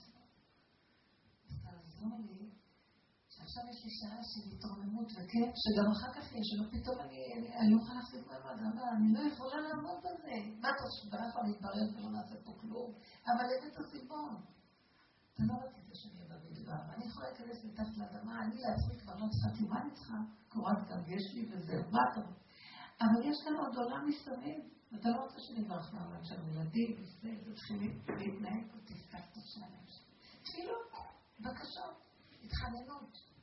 לפני את הסכנה, אבל לא ללכת עם העצמאות של המוח הפתוח, השם ישמור ויציב. כי זה מסוכן, אתה לא מבין מה שעושה לנו, אנשים לוקחים כדורים, אנשים מתייאשים, הם מתאבדים, לוקחים כדורים, ומאושפזים. אני מבקש ממנו, אנחנו מאוד מאוד בסכנה פה. בסכנה. מה ההבדל במקום שאמרת עכשיו, עם הבן, במקום פעם, על השבע ברכות שלקחת על עצמך, ובאמת גם את אחד להגיד, תשאיר אותי אם זה להיות סגור, למה לא לשמח אנשים לפני שבע ברכות? ותשאיר אותי חזק, אבל הלכת למקום אחר. שאלה מאוד טובה, כי בתהליך שאנחנו, אני בטבע כזו, אני צריכה לקחת את הטבע הזה ולעשות אותו שלו. ופה נרסתי עם הטבע שלי. אתם מבינות? כי אנחנו... העבודה הזאת היא תהליכים של עבודה עצמית. אז בטבע שלי אני רוצה, ואני עונה פה את הרצה, מי שיגיד משהו אני כן. עכשיו, כשאני יודעת שאני ארוץ עם הטבע שלי, אז הוא ייתן לי פליקים. אז אני פוחד מהפליקים. אני לא, אני לא אגיד, אני לא אגיד כן. אחרי כמה זמן, הוא דוחף אותי ומכריח אותי, כי הטבע הוא טבע, הוא לא משתנה, סוס לא ישתנה, וכושי לא יהפוך את החברות שלו. אז אני אומרת לו, בראת אותי עם טבע כזה, שהטבע הזה יהיה שייך לך, אני לא אשתנה.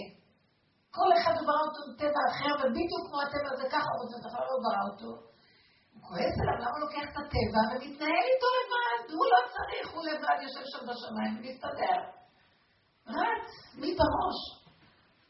אני רוצה שתיקח את הטבע ותגיד, אם אני ארוץ לבד, אוי ואבוי, אם אני אפתח רגע את המוח ואני אגיד, אז אני אביא על עצמי את החורבן הכי גדול, בגלל שאז אני אצטרך באמת עכשיו, אני אהיה במצוקות כלכליות, איפה להשיג את הכסף, אז לכן אני מפחדת.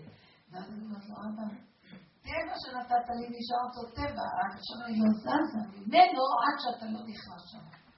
אומר לי, השם, תתהלך איתי. כי אתה נתת לי את הטבע הזה, תן לי להיות איתך בטבע הזה. זה טבע שהוא נמשך לאור ולעזור. אז אה, למה שתתקע אותי אחר כך? למה אתה שולח לי את השטן לתקוע אותי ולהפליט לי מכות, להפיל אותי? כי אני חושבת שזה אני עושה. לא, לא, לא. הטבע הזה שנתת לי הוא שלך, תעשה אתה, תיתן אתה נתון, תיתן נתון, תעזור לי לא לרוץ עם עצמי לבד, תן לי לדבר איתך איתך, להגיד לך, סגור לי את המוח שהוא יריץ אותי בלעדיך, ואז אני כל הזמן רק אמליך אותך, ואגיד רק אתה, רק אתה, רק אתה, לא אני. אתם מבינות? לא הבנתי את ההבדל, סליחה. כי חלק אחד הולך עם הטבע עם עצמו. זה טבע נתון שהבן אדם אוהב לתת, לעשות. הוא גדלות. הוא חושב שהוא הבורא והוא ירוץ לעשות. וכן, בטח. כי יש לו בטבע מחשבה רחבה שהכל יסתדר לו. אותה מחשבה נשארה לי, רק אני רוצה להעביר אותה אתה, במקום הוא זה אתה. אה, נשארתי אותו דבר. אז בתהליך אני מפחד מעצמי, אני נעצר. לפני שאני מראה לבורא עולם שאני נותן לו את הטבע, אני לא יכול להגיע למקום כזה. עדיין אני מפחדת שיפתח לי מוח, בטח שאני מפחדת. אבל לפחות זה התרגילים שאנחנו עושים. כל כך התרגלתי להגיד את הכן, וחטפתי על זה המון מכות. אמרתי, אני לא אומרת כן. אז, אחר כך, אם עשיתי הרבה דברים, צמצום אחר צמצום אחר צמצום, מה הבאת אותי לעולם פה? להיכנס למדבר? אז למה אתה שולח לי את הילד הזה שדופק לי על הדלתות? שבוע שלם, מה, אני יכולה לעזור לו? ולראות אותו מדוכדף ככה וכאוב. נכון, זה לא פינוק. אתה הכל יכול, אז אני חוזרת לאותו טבע, אבל אני איתו משכנעת אותו שהוא ייקח את זה עליו ולא אני. צריכים להתעקש בדיבורים, להפוך את מציאות המוח למציאות אמונה. לסגור את המוח עד דלא ידע, ולהתחיל לצחוק. פורים. אני מתחילה לראות.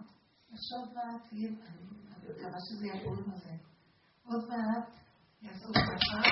ואז כולם יהיו על הבמה ויתחילו להוריד את המסכות וכולם ישתחוו זה היה התפקיד שלי, זה התפקיד שלהם, וזה הצגה המן ומרדכי וזה והוא ובלעם ומשה רבנו, כולם, הצגה שלמה.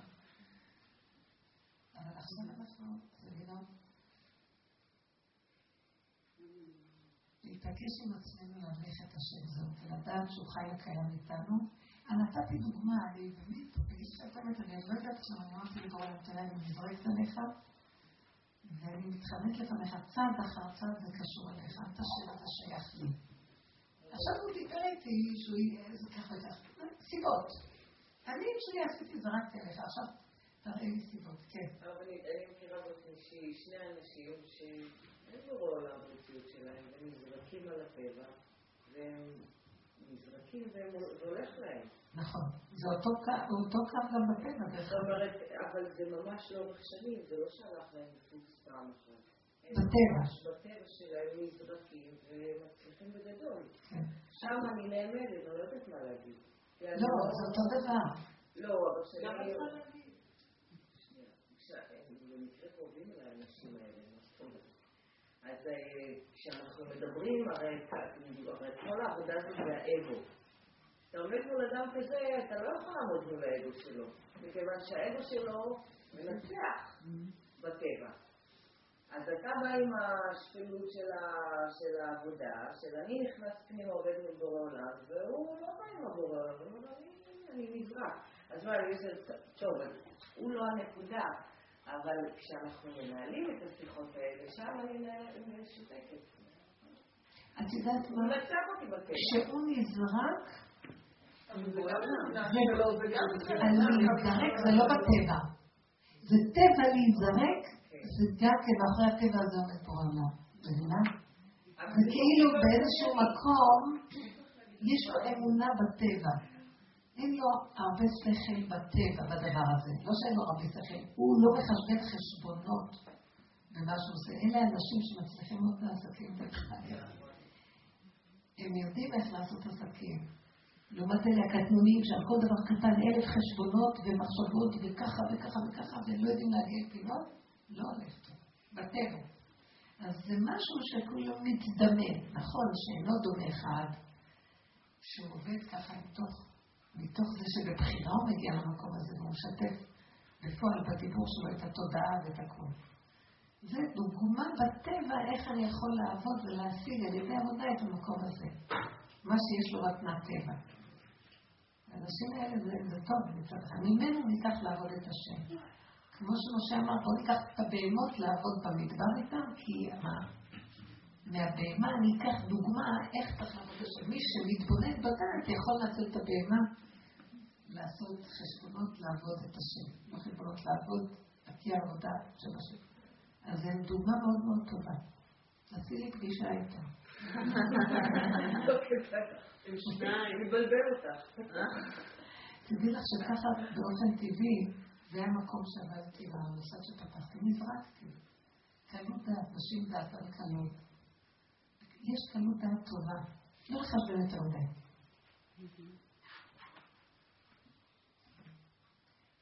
אבל הרבה, אני בטבע שלי, אני מרגישה זה כזה, לא לחשבון יותר מדי בטבע, אבל כאילו אני מרגישה שאולי אני בהפקרות הולכת, זה לא באמת במקום נכון. תדעו לכם, אם היינו עובדים נכון, המוח צריך להיות סגור, כן, אני בהפקרות, זה לא. אם אני חי חזק עם הנקודה והולך בדיבור להשם, אין לפתוח מוח. אבל אולי, אבל אולי, תפסיקו כבר! שימו את המוח בנפתלים ואל תדאגו, תבוא לכם, מה שלא ידעתם מאיפה. כן, זה משוגע, שימו בבויתם אותו. כן, מה זה? כל הזמן הוא נשכח, כל הזמן הוא טוב, דקות שלי. בתמימות ופשוט אין משפיע. אז זה יתגלה אור הגנוז. אביא את המקדש שם, בשם של האהבה, לדבר עם השם. באמת טוב פשוט. תמיד אין מוח, זה פשוט. עכשיו זה זמן של עמלק, הוא נפתח, וכאבים מאוד גדולים יכול לעשות לנו, אל תאמינו לו. זה לא כמו שזה נראה במוח בכלל לא. פשוט עכשיו נקודה. תסגרו, תתחדשו, תסגרו, תתחדשו, נפתח, תסגרו, תתחדשו, עוד פעם, עוד פעם, עוד פעם, עד שנתרגל. השם יזכה לנו למחיית המלך, זה המחייה. ויהיה פשוט, שמחה, ולא חסר דבר בבית המלך, ואין מחשבות ואין כלום, וליהנות. שמזכה.